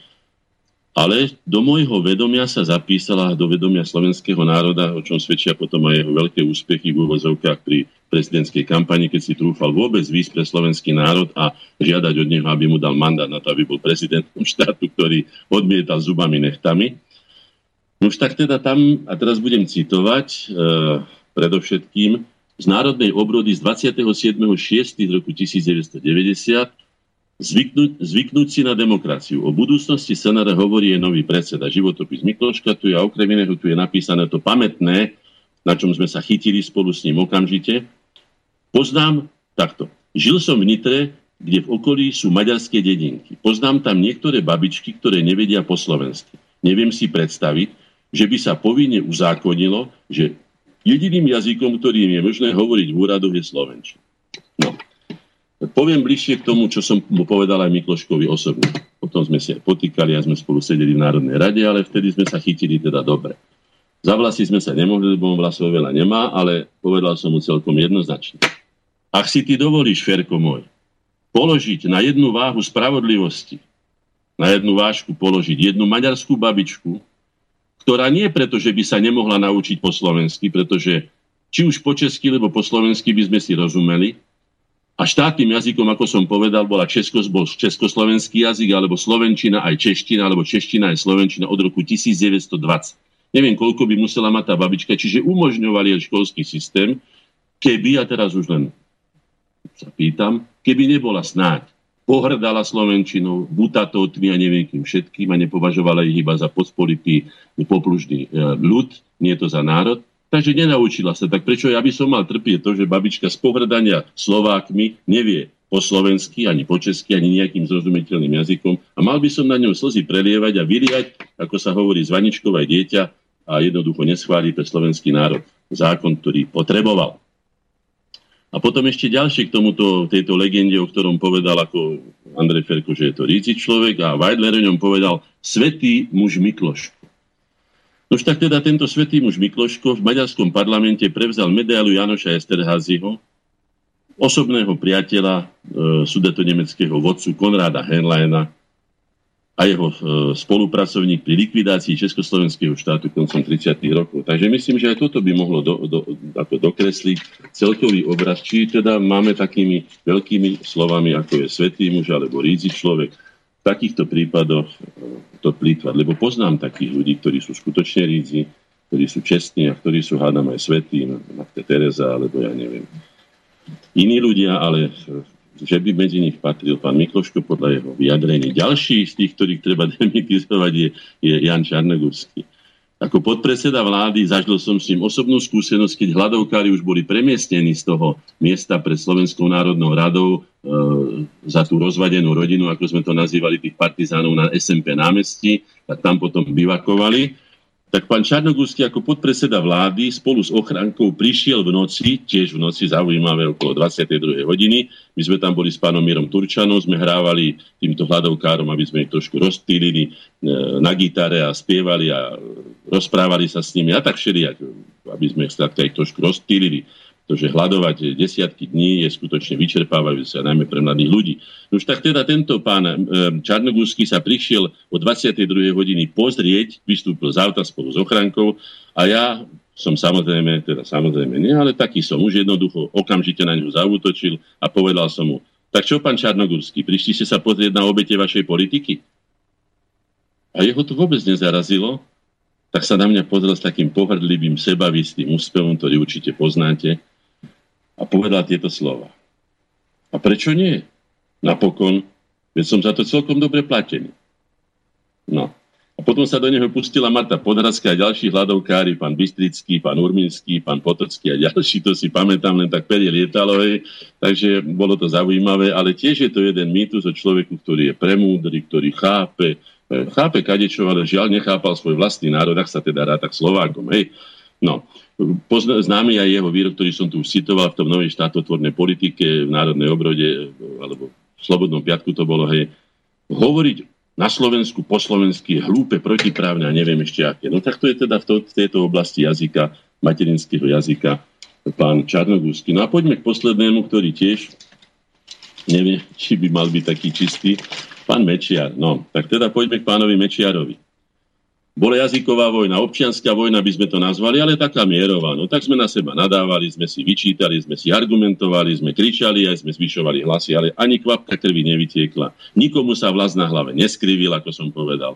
Bolo to teda relatívne podľa toho, čo sa deje inde na svete pri presadzovaní svojich práv veľmi mieru milovný.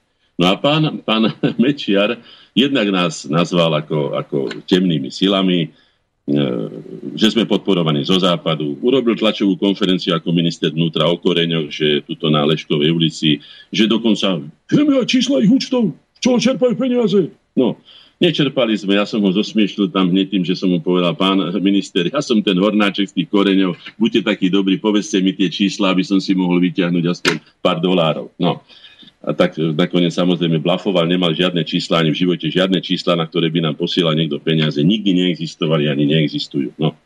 Niekedy žiaľ, ale no je to už tak. Ale aspoň máme čisté ruky. No a potom nám povedal známu tú vetu, o ktorej bude v mojej knihe napísaná jedna samotná kapitola, ktorá sa bude nazývať Plachá strnka zahraničného kapitálu.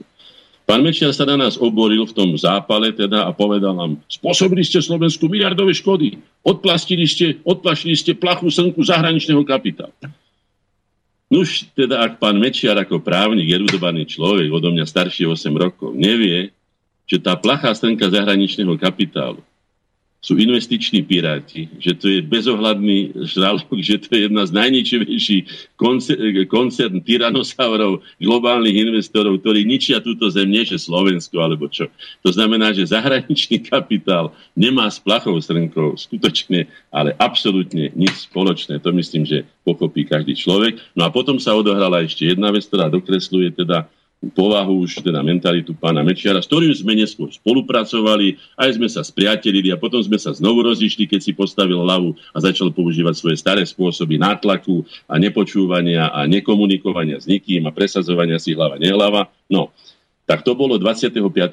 v ten inkriminovaný deň, keď sme pána Mečiara zovreli, ten 40 tisícový dar e, e, e, v Národnej rade, odohrali sa rôzne veci, však oni to počúvali cez rozhlas, my sme to vysielali celý ten prenos. No a takto, takto by som povedal, takto napnutá sprúžina jeho hnevu, keď si dovolil niekto ho zavrieť a, a skrátka neumožnil mu a, neviem čo všetko, tak bol uskutočnený rozhovor v televízii skôr by sa to dalo nazvať televízny duel Mečiar Markuš, o ktorom sme sa neskôr dozvedeli, že to vraj spáchal alebo zmanéžoval Fedor Gach. To ale neviem, e, neviem teda do, doložiť e, skutočnosťami, to by mohli povedať snaj pracovníci vtedajšej televízie, ale vyplývalo by to trošku z jeho povahy, pretože musel vedieť, že Mečiar bol mimoriadne ponížený tým, že si dovolil nejaký dáv uzavrieť jeho hegemona a jeho, jeho, jeho veličenstvo. No a tak sa potom vyzúril na Markušovi spôsobom, ktorý bol skutočne, mal veľmi ďaleko od kultúrnosti aj všetkého možného a doslova ho zadúpal pod zem, čo ale na druhej strane, a tu si treba pamätať, že Slováci majú túto povahu, že súcitili s Markušom, ktorý sa tam skoro rozplakal, nakoniec Markuš mi aj odkázal, lebo sme za ním poslali, že či teda pôjde tam a že má zápal pohrudnice, že skrátka sa cíti zle. Inak bola to jeho povahová vlastnosť, že keď bolo treba niekde skutočne niečo urobiť a chlapsky sa zachovať, tak buď ochorel, alebo skrátka nebol máni, ako sa vraví. Takže to sú zase také povahové rysy ľudí, ktorí v tomto zápase teda bojovali. No, takže toto sú veci, ktoré sa odohrali v tej negatívnej stránke, alebo tak by som povedal, tie, ktoré boli proti nám. Nechcem to nazvať, prepačte, negatívnym, ale skrátka boli proti nám. Mali iný názor, a som rád, že sa presadil ten náš názor a že sme nakoniec ten, ten jazykový zákon v tom 95. roku schválili, aj keď odtedy bol už viackrát, ako sa hovorí, potrhaný. A ak si dáme ešte pesničku, môžeme si potom povedať, čím konkrétne prispeli korene a akým spôsobom k tomu, aby sa Slovenčina stala štátnym jazykom Slovenskej republiky. Lebo je naša povinnosť, ako sa vraví, aj zložiť účty a povedať, čo teda vy. Nielen kritizovať, ale povedzte, čo ste teda urobili. Tak to poviem po pesničke.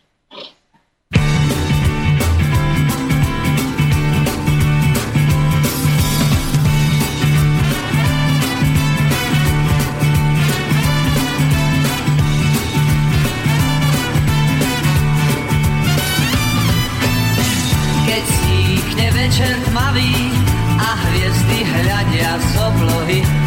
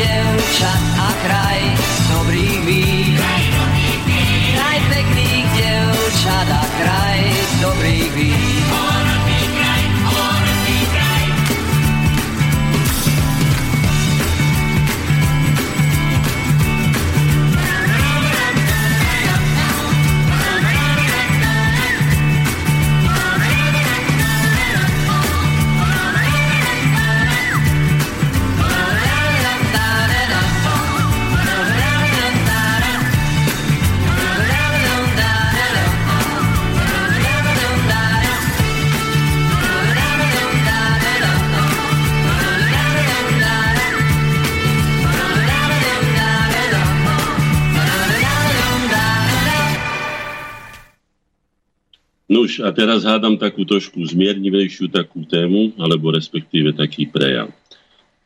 Tu teraz sme hovorili o tom, ako sa, aká bola teda atmosféra okolo tohoto všetkého, okolo toho svetého grálu národného jazyka.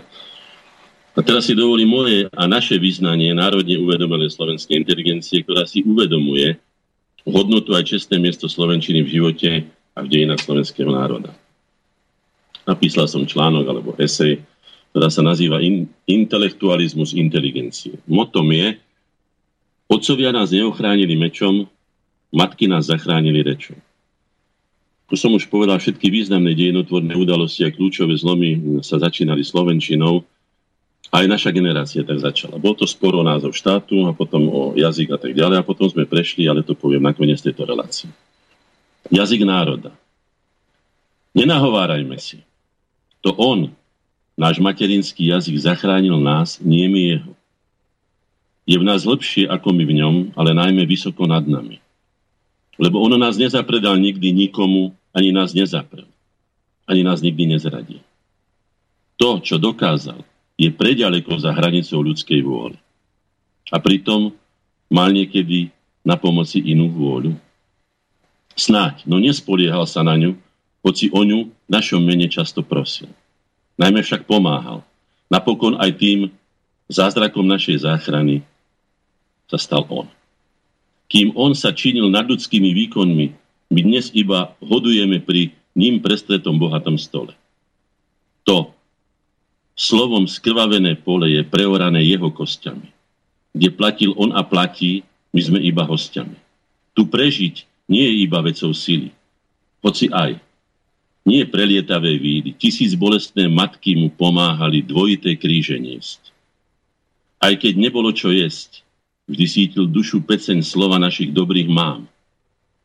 Tu nie to veží ani schodov ku oltáru, ale klobúk dolu. Všetci. Tu je chrám. Chrám nášho slovenského ducha, našej slovenskej duše, lebo práve jazyk najpravdivejšie vyjadruje a navonok reprezentuje dominantné vlastnosti svojho tvorcu. A tým tvorcom je vždy národ. Všetci jeho príslušníci, mŕtvi aj žijúci, čiže my, my všetci Slováci doma aj v cudzine. No a teraz čas z básne, ktorú som nazval Vernosť jazyka. Prežili by sme ako národ sotva. Nebyť jedna pevná, ako nádej silná, spolahlivá kotva Slovenčina. Nad iné krásna, nad iné milá, vľúdna a spevná, múdra a pevná, vždy spravodlivá, ku dobrým dobrá, ďačná a prajná, ako vie byť len zázračná víla. Ale aj bodrá a nepodajná na orlých krídlach nezlovná sila, pri zračných výškach, výškach čistý hlas zvona, sme presne takí, aká je ona. Slovenčina najnenahraditeľnejšia, vzácnejšia než každá iná. Láskou matky rozvoňaná, celým srdcom milovaná, múdrym citom požehnaná, je pre nás Slovákov jediná. Naša rodná Slovenčina. Ak ju úprimne a čisto, ak ju rozumne aj citom, ak ju budeme mať radi, ona nám to stokrát vráti. Ona národ nezatratí, ona nás nikdy nezradí. Už teda takto som ja sa vyznal len v pár riadkoch, čo ja cítim k tomu, ako som povedal, čo ma prvé na tomto svete oslovila, to bol hlas mojej mamy, ktorá je Sloven, Slovenka, Slovenka z Oravy, takže ma oslovila krásnou, ako ja hovorím, hviezdoslovenčinou, lebo aj, aj Hviezdoslav bol Oravec a hovoril peknou, krásnou slovenčinou. Ale mám aj iný pohľad na slovenský jazyk alebo na zneužívanie, aby som bol presný. Nazval som tu esejka Círstvo s otáznikom. Bol som mnoho razy na niečo, čo na konci teda vypoentujem. Nám, Slovákom aj Slovanom, by mali zakázať jazyk. Áno, aj hovoriť, aj písať. Prečo? Lebo my Slovania sa hovorením a písaním slov doslova uspokojíme. A potom nám na rozdiel od napríklad nemých Nemcov nezostane na činy žiadna energia. To nie je smrtný boj proti našej prírodzenosti, to je výzva proti nadužívaniu slova, ktoré patrí najmä tým, ktorí sa ním živia, spisovateľom či básnikom. No, e, niekto, neprosím teda nikoho prepáčenie, lebo kým sa tohto zlozvyku nezbavíme, teda nadužívaniu slova, budeme ďalej slúžiť všetkým, ktorí už pochopili, že život nie je o slovách, ale o činoch. A teraz tým činom, keď už som to teda načal, tak musím sa aj prezentovať, čo bolo. Boli sme to my, aj konkrétne ja, ako predseda, a nakoniec aj výtvarník, ktorý navrhol pamätnú pohľadnicu za tú našu Slovenčinu. Ja som urobil návrh, môj kolega, pretože ja som mal iné organizačné starosti, František Pohorel, akademický maliar, ho realizoval. A zase ďalší člen koreňov, um, pán Hraško, Ladislav Hraško, ju dal vytlačiť za tú našu Slovenčinu. A je tu napísané. Podporujem matičný návrh Ústavného zákona Slovenskej národnej rady o slovenskom jazyku ako jedinom štátnom a úradnom jazyku na území Slovenskej republiky. Meno a priezvisko William Hornáček, rodné číslo a tak ďalej, podpis a tak ďalej a potom je tam kupón. Na pamiatku aj svojim hlasom som prispel k emancipácii slovenského národa v zápase za slovenský jazyk. Jeseň 1990. Už tak toto. A k tej pohľadnici ešte poviem, lebo teda kritické myslenie je základom vôbec správneho myslenia, takže budem kritický. Som teda autorom tejto, tejto pohľadnice, ako som povedal. Stá tisíce týchto pohľadníc ako dôkazov úprimného vzťahu a úcty k svojmu materinskému jazyku sa dlho povalovalo v kútok refektári františkanského kláštora, kde vtedy Matica Slovenska sídli. Viackrát som upozorňoval kompetentných z Matice Slovenskej. že je to databáza najvernejších Slovákov, úprimných a verných vlastencov. Kde sú dnes tie vzácne dôkazy? Kde sú tie pohľadnice? Boli ich tam stá tisíc. Spýtajte sa súčasného vedenia Matice Slovenskej, či o tom vôbec niečo vie. No, nakoľko si plní to vedenie dneska a Matica vôbec, keď už s nami odmieta spolupracovať prostredníctvom svojho súčasného pána predsedu, kam sa dostala, do akého závozu, aký má vplyv na spoločnosť, keď pracovala s nami, ako som teraz dokazoval a budem dokazovať, tak to bolo niečo celkom iné. V slovenskom rozhlase 9.10., čiže medzi týmito, medzi týmito dvomi veľkými celonárodnými zhromaždeniami 5. a 25. oktobra som predniesol, vidíte, vtedy sa nám podarilo dostať aj do slovenského rozhlasu bolo vysielané teda 9.10. o 17.30 v relácii Slovo má verejnosť. Z jednou z najdôležitejších príčin, pre ktoré je nevyhnutné uzákoniť slovenský jazyk ako jediný štátny a úradný jazyk na území Slovenskej republiky, je asimilácia Slovákov. Asimilácia Slovákov na južnom Slovensku je tragický, ale reálny stav. Okrem vplyvov cudzích je to výsledok politiky založené na tzv. proletárskom internacionalizme vyjadrené zákonom číslo 144 roku 68 a uplatňované proti vlastnému národu. Juh Slovenska je oveľa viac odnárodňovaný, ako môžu ukázať oficiálne štatistiky. No, e, nebudem všetko čítať, lebo to by sme sa už vidím koľkej hodín, trošku to sledujem, ale aspoň niečo z toho ešte prečítam. Slovenský národ sa natrpel pre svoj jazyk už dosť. Aj preto otázka uzákonenia slovenského jazyka ako jediného štátneho úradného jazyka nie je otázkou trpezlivosti či netrpezlivosti, ale otázkou daru za vytrpené príkoria, ale otázkou kompetencie a z nej vyplývajúcej povinnosti jeho predstaviteľ. Slovenský národ si vytvoril i v tých najťažších dobách zachoval a obhajil svoj jazyk. Teraz je na jeho predstaviteľov, aby tento jazyk definitívne, dôstojne a nezvratne uzákonili ako štátny a úradný. E, filozofia a prax súčasnosti hovoria jednoznačne, že bez sentimentu, že to, čo chceme a čím sa chceme vo svete reprezentovať, si musíme sami, sami presadiť a sami aj obhájiť, ak nechceme e, v povedomí tej vytúženej Európy, to je v úvozovkách vytúženej Európy, ostať na úrovni etnickej skupiny, ktorá sa dorozumieva akýmsi východným dialektom českého jazyka. No, Jazyk je jednotiacou platformou národného života, života štátneho či politického. Sme neoddeliteľnou a neoddiskutovateľnou súčasťou Európy, jej územia i jej dejín. Ak teda dnes žiadame uzákonenie slovenského jazyka ako jediného štátneho jazyka na území Slovenskej republiky, žiadame iba svoje právo rozhodovať o tejto veci, čo je pre všetky zvrchované a svojprávne národy Európy už dávno samozrejmosťou. Stojíme pred tvárou dejín a svet nepríjme naše výhovorky. Musíme konať slobodne a suverénne a chceme obstať ako rovnocenní partnery pre ostatné slobodné a suverénne národy. A bez jazykovej suverenity na vlastnom zvrchovanom území nemôže byť ani suverenita národná. Tak, toto bol môj prejav, teda časť prejavu, pretože všetko sa tu prečítať nedá. A týmto sme samozrejme ovplyvňovali, bolo to vo veľmi počúvanom čase, v relácii slovo má verejnosť. Ďalší dôkaz sa mi podarilo získať vlastne náhodou, ale som vďačný, že také náhody existujú, alebo zhody okolnosti. Keď zomrel jeden z našich predstaviteľov, bývalý vedúci sekretariatu Koreňova Slovakie plus pán Vlado Petráš, bol som mu na pohrebe a nebudem to teraz naťahovať, len poviem, že jeho pani som po pohrebe poprosil, lebo mi ďakovala za ten príhovor, čo som Vladovi povedal, že aby... Ne, prepačte aby nevyhodila nič, aby všetko, čo po Vladovi zostalo, útržky papiera, poznámky alebo čokoľvek, aby, no musím si zapiť, je to také dojímavé. Keď zomrú kamaráti, vždy je to dojímavé. No.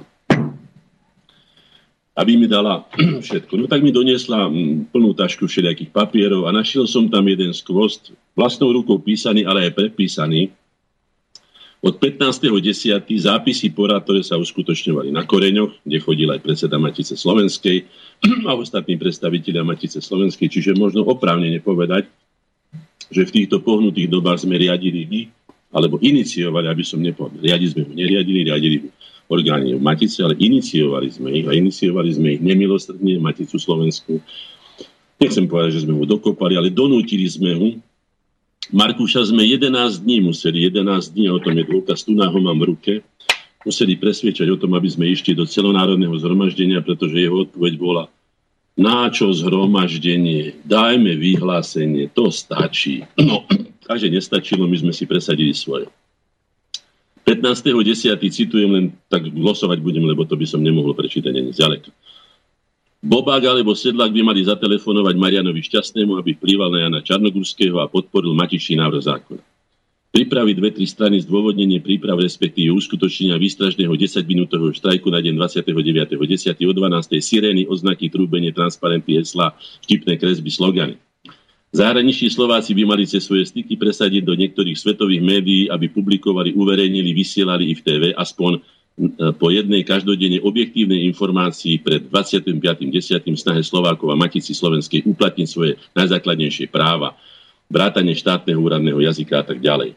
Sprostredkovať stretnutie Markuš Mečiar, sprostredkovať stretnutie Vilo, to som ako ja, teda Hornáček Klepáč, prípadne vládnej, respektíve v prípade vládnej, respektíve parlamentnej krízy. Takže boli sme dobre, by som povedal, rozbehnutí, ako vidíte, založiť klub výtvarníkov, klub básnikov, e, vypracovať špecializované pracovné odborné sekcie, založiť klub národniarov, novinárov a tak ďalej. Tento klub neskôr vznikol z našej iniciatívy, čo nevedia mnohí ani tí, ktorí v ňom boli. Bola to Milka Boldišová, bol to Jergu Šverko, bol to, bol to Miro Turčan a tak ďalej, čiže založiť klub novinárov za pravdivý obraz Slovenska.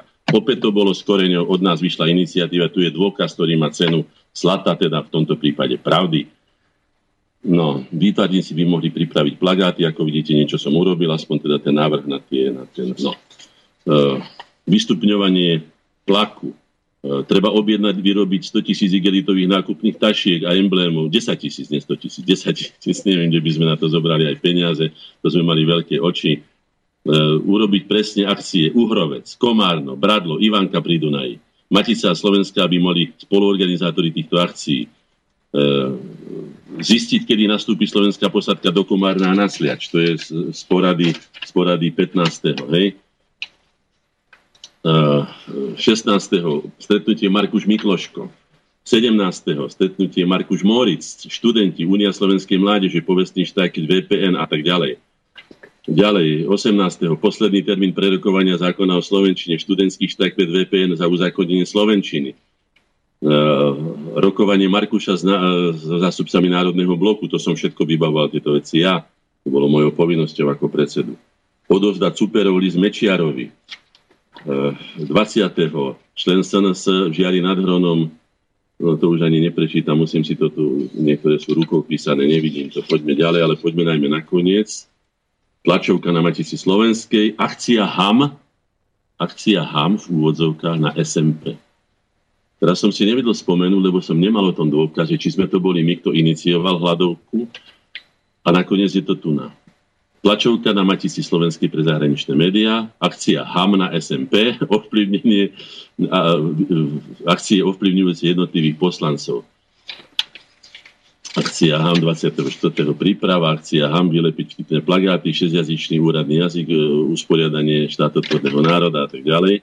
A 25. plenárne zasadnutie SNR zákony Slovenčiny, akcia HAM, spustenie, organizácia pre SNR, respektíve SNP, Nevhodné heslá musí odstrániť operatívna skupina. My boli pripravení, ak sa niečo, ktoré by nás mohlo diskreditovať, na to som citlivý do dneska deň a nikomu to neodpúšťam, ani svojim najbližším priateľom. Všetko, každý, čo nás diskredituje, je našim nepriateľom, aj keď je v našom drese. To platí tu na a jednoducho to neodpúšťam. Preto nemám toľko priateľov, ako by mám známych, ale No, tak toto, sú, toto je tých 11 dní jemne glosovaných, teda nie jemne, ale teda stručne glosovaných o tom, že toto sa tu odohralo. Ešte rýchlo. Toto. Čo sme dosiahli? Zákon, čítam Ústavu Slovenskej republiky, na území Slovenskej republiky je štátnym jazykom slovenský jazyk, to platí. A teraz ešte kriticky, ako sa dodržiava štátny jazyk v praxi, prečítam z Orla Tatranského, posaďte sa pevne, aby ste nespadli náhodou z, z roztoričky a počúvajte.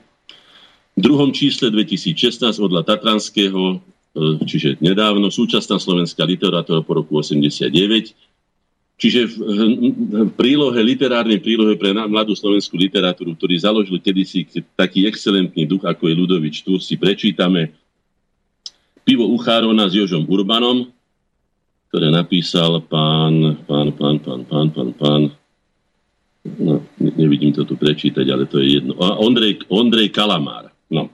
A teraz dobre počúvajte, ako, čo sa propaguje vlastne v týchto... Čo vybrali z tej knižky ako ukážku. Citujem to, čo povedal podľa pána Ondreja Kalamára, čo povedal Jožo Urban, známy to textár. Citujem. Táto krajina sa ku mne správa ako macoch. Ja tu robím za almužnu, čakám rodinu, ktorú nemám z čoho živiť, už ma to totálne vytáča. Deti sa o mne učia v škole, potom a potom, keď ma už keď ma už konečne je, viete čo, budú mi robiť kadejaké pomníky, busty, pamätné tabule, ale na to sa im ja môžem z vysoka vy, viete čo. Ja potrebujem žiť teraz. E, keby mi radšej dali tie peniaze, ktoré potom na to vy je, viete čo, potom si ich už môžu strčiť za klobúk. Konec citátu Orla Tatranského 2 lomeno 16 Matica Slovenská, ktorá urobila toľko dobrého pre slovenský jazyk a pre Slovákov, sa prezentuje niečím takýmto. A teraz, neviem, či dáte ešte pesničku, či nie, mám prichystané záverečné veci. Neviem, čo poviete. Ste tam? Môžeme, môžeme dať pesničku. Nemusíte ale... dať, ako chcete. Ja... E, záleží od toho, ako vy potrebujete, pretože máme ozaj posledných 10 minút do konca relácie. Idem si preto, čo tu mám prichystané a už to bude. Takže zatiaľ pesničku. Lebo nie sme tak zábavná relácia, radšej.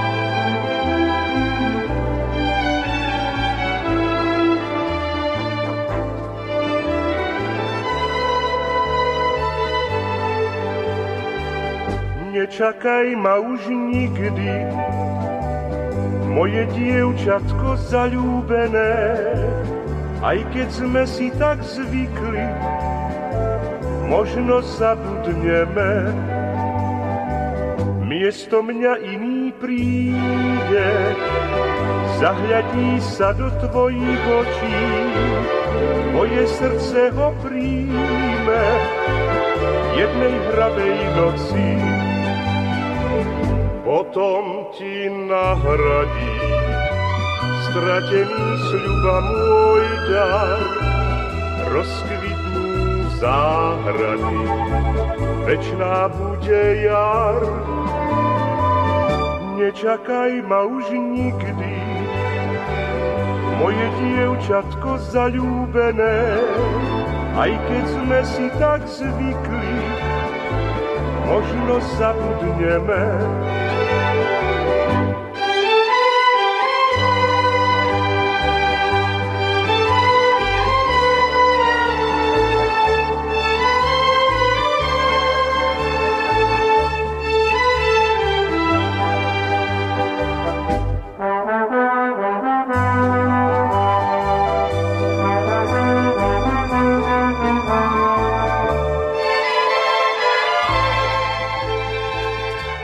Takže, aby som vás neokrádal zbytočne o čas, lebo ste chceli ešte nejaké záverečné slovo. Nech sa páči. Ja vyargumentoval, čítal som dokumenty, citoval a tak ďalej.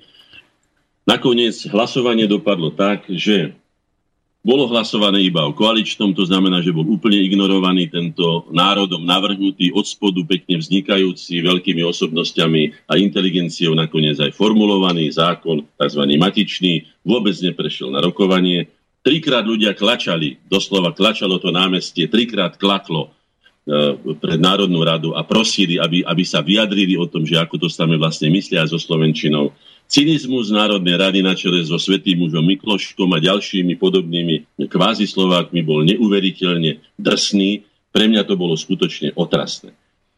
Nájdite si to na Google, ako hlasovali poslanci o zákone o úradnom jazyku Slovenskej republike zo dňa 25.90 Mikuláš ten Huba Maňo, ten, čo som hovoril, Mikloško, hej, Hikiš, Oberhauser, Findra, neskorší kancelár, Keltošová Olga, Hofbauer Roman, náš člen, Čarnogurský Ivan, Sečanský Milan, neskôr si spoluautor ústav Mikloško Jozef, hej, zdržali sa Vtáčnik, Fogaš, Vajs a tak ďalej, neprítomný Dustohuska, Kusník Miroslav, no skrátka, boisko pre mňa krvavé, nechcel som sa na to ani dívať.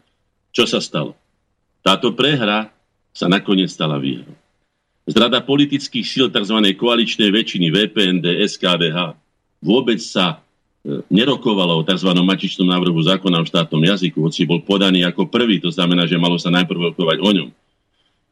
No, celonárodná urážka slovenského národa a jeho najvýznamnejšie hodnoty, ktorá v dejinách, v dejinách vytvorila, ktorá bola zároveň najúčinnejším a najvýznamnejším zjednocujúcim faktorom Slovákov doma aj v cudzine, hľadovka za dôstojné postavenie Slovenčiny, tento oprávnený hnev a jeho energiu sme zužitkovali na presadenie podstaty tzv. slovenského problému, na završenie národno-emancipačného zápasu Slovákov o národnú slobodu, zvrchovanosť a rovnoprávnosť obnovením slovenskej štátnej samostatnosti.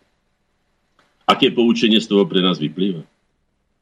Predovšetkým nikdy sa nevzdávajme bez boja a z dosiahnutej úrovni vybojovaných práv, v našom prípade práva slobodne a zvrchovane rozhodovať o sebe, už nikdy neustúpme. Je to aj môj, aj náš korenársky generačný odkaz našim pokračovateľom, aby mohli žiť slobodný, plnohodnotný a ľudský dôstojný život vo svojej vlasti a nemuseli už hľadať naplnenie zmyslu svojho života v cudzine. Od začiatku, za čo sme vlastne bojovali? My, ako zvrchovaná generácia, za dôstojný, správny a spravodlivý názov spoločného štátu slovenského a českého národa. To bola naša podaná ruka Československo, Česká a Slovenská federatívna republika, Česká e, federácia Česká a Slovenská. Hľadali sme spôsoby, hej.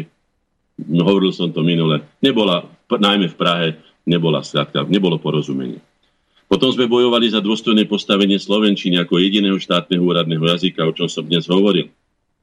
Prehrali sme boj, ale neprehrali sme, neprehrali sme vlastne naše smerovanie a pokračovanie v naplňaní zmyslu slovenských dejín, pokračovanie bernolákovskej, bernolákovských, štúrovských, hlinkovských a ďalších snahách ďalších generácií. Stručne povedané, bojovali sme na čele zápasov službe národu a vlasti za slobodný, zvrchovaný, rovnoprávny a ľudský dôstojný život slovenského národa, čo je možno iba vo vlastnom samostatnom a suverénnom štáte. Toto je náš odkaz a toto je poučenie, myslím si, že aj pre ďalšie generácie, pretože Vlast a domov je len jedna. Materský jazyk je tiež iba jeden. Ako je matka iba jedna. Nemôže ich byť viacej. Tak ako sa vraví, že je prvá láska je len jedna, ale láska k vlasti, láska k vlastnej materčine. Je láska na celý život.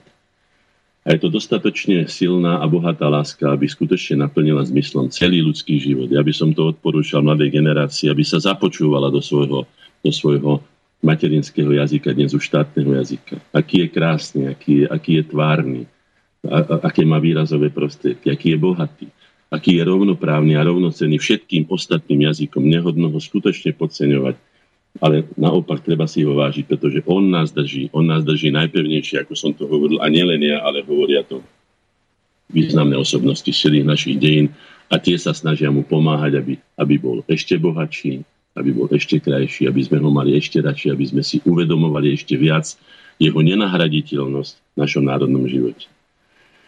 Už tak teda toľko. Toľko som mal na srdci, toľko tých dokumentov. Vy ste tu toho oveľa viacej. Musel som byť stručný, aby sme sa zmestili do tých dvoch hodín. Ale pevne verím, že teda som odovzdal odkaz, ktorý som a mal odovzdať a som povinný odovzdať. A ostatné hádam už dopíšem v tej knihe, ktorú som tiež povinný napísať. A napísať ju nielen svojimi názormi, ale na základe dokumentov, ktoré mám tu pred očami, ktoré sú už aj na iných miestach, ktoré som aj dobre uschoval, pretože treba chrániť pamäť národa. Aby sa tento národ dozvedel, hádam prvýkrát po svojich dejinách skutočnú pravdu o tom, ako sa chlieb lámal, ako sme sa uberali, ako sme bojovali, aké hodnoty sme ctili a čo sme vlastne nechali našim nasledovníkom. Ďakujem vám pekne, všetko dobré a dovidenia na budúce. Táto relácia bola vyrobená vďaka vašim dobrovoľným príspevkom. Ďakujeme za vašu podporu.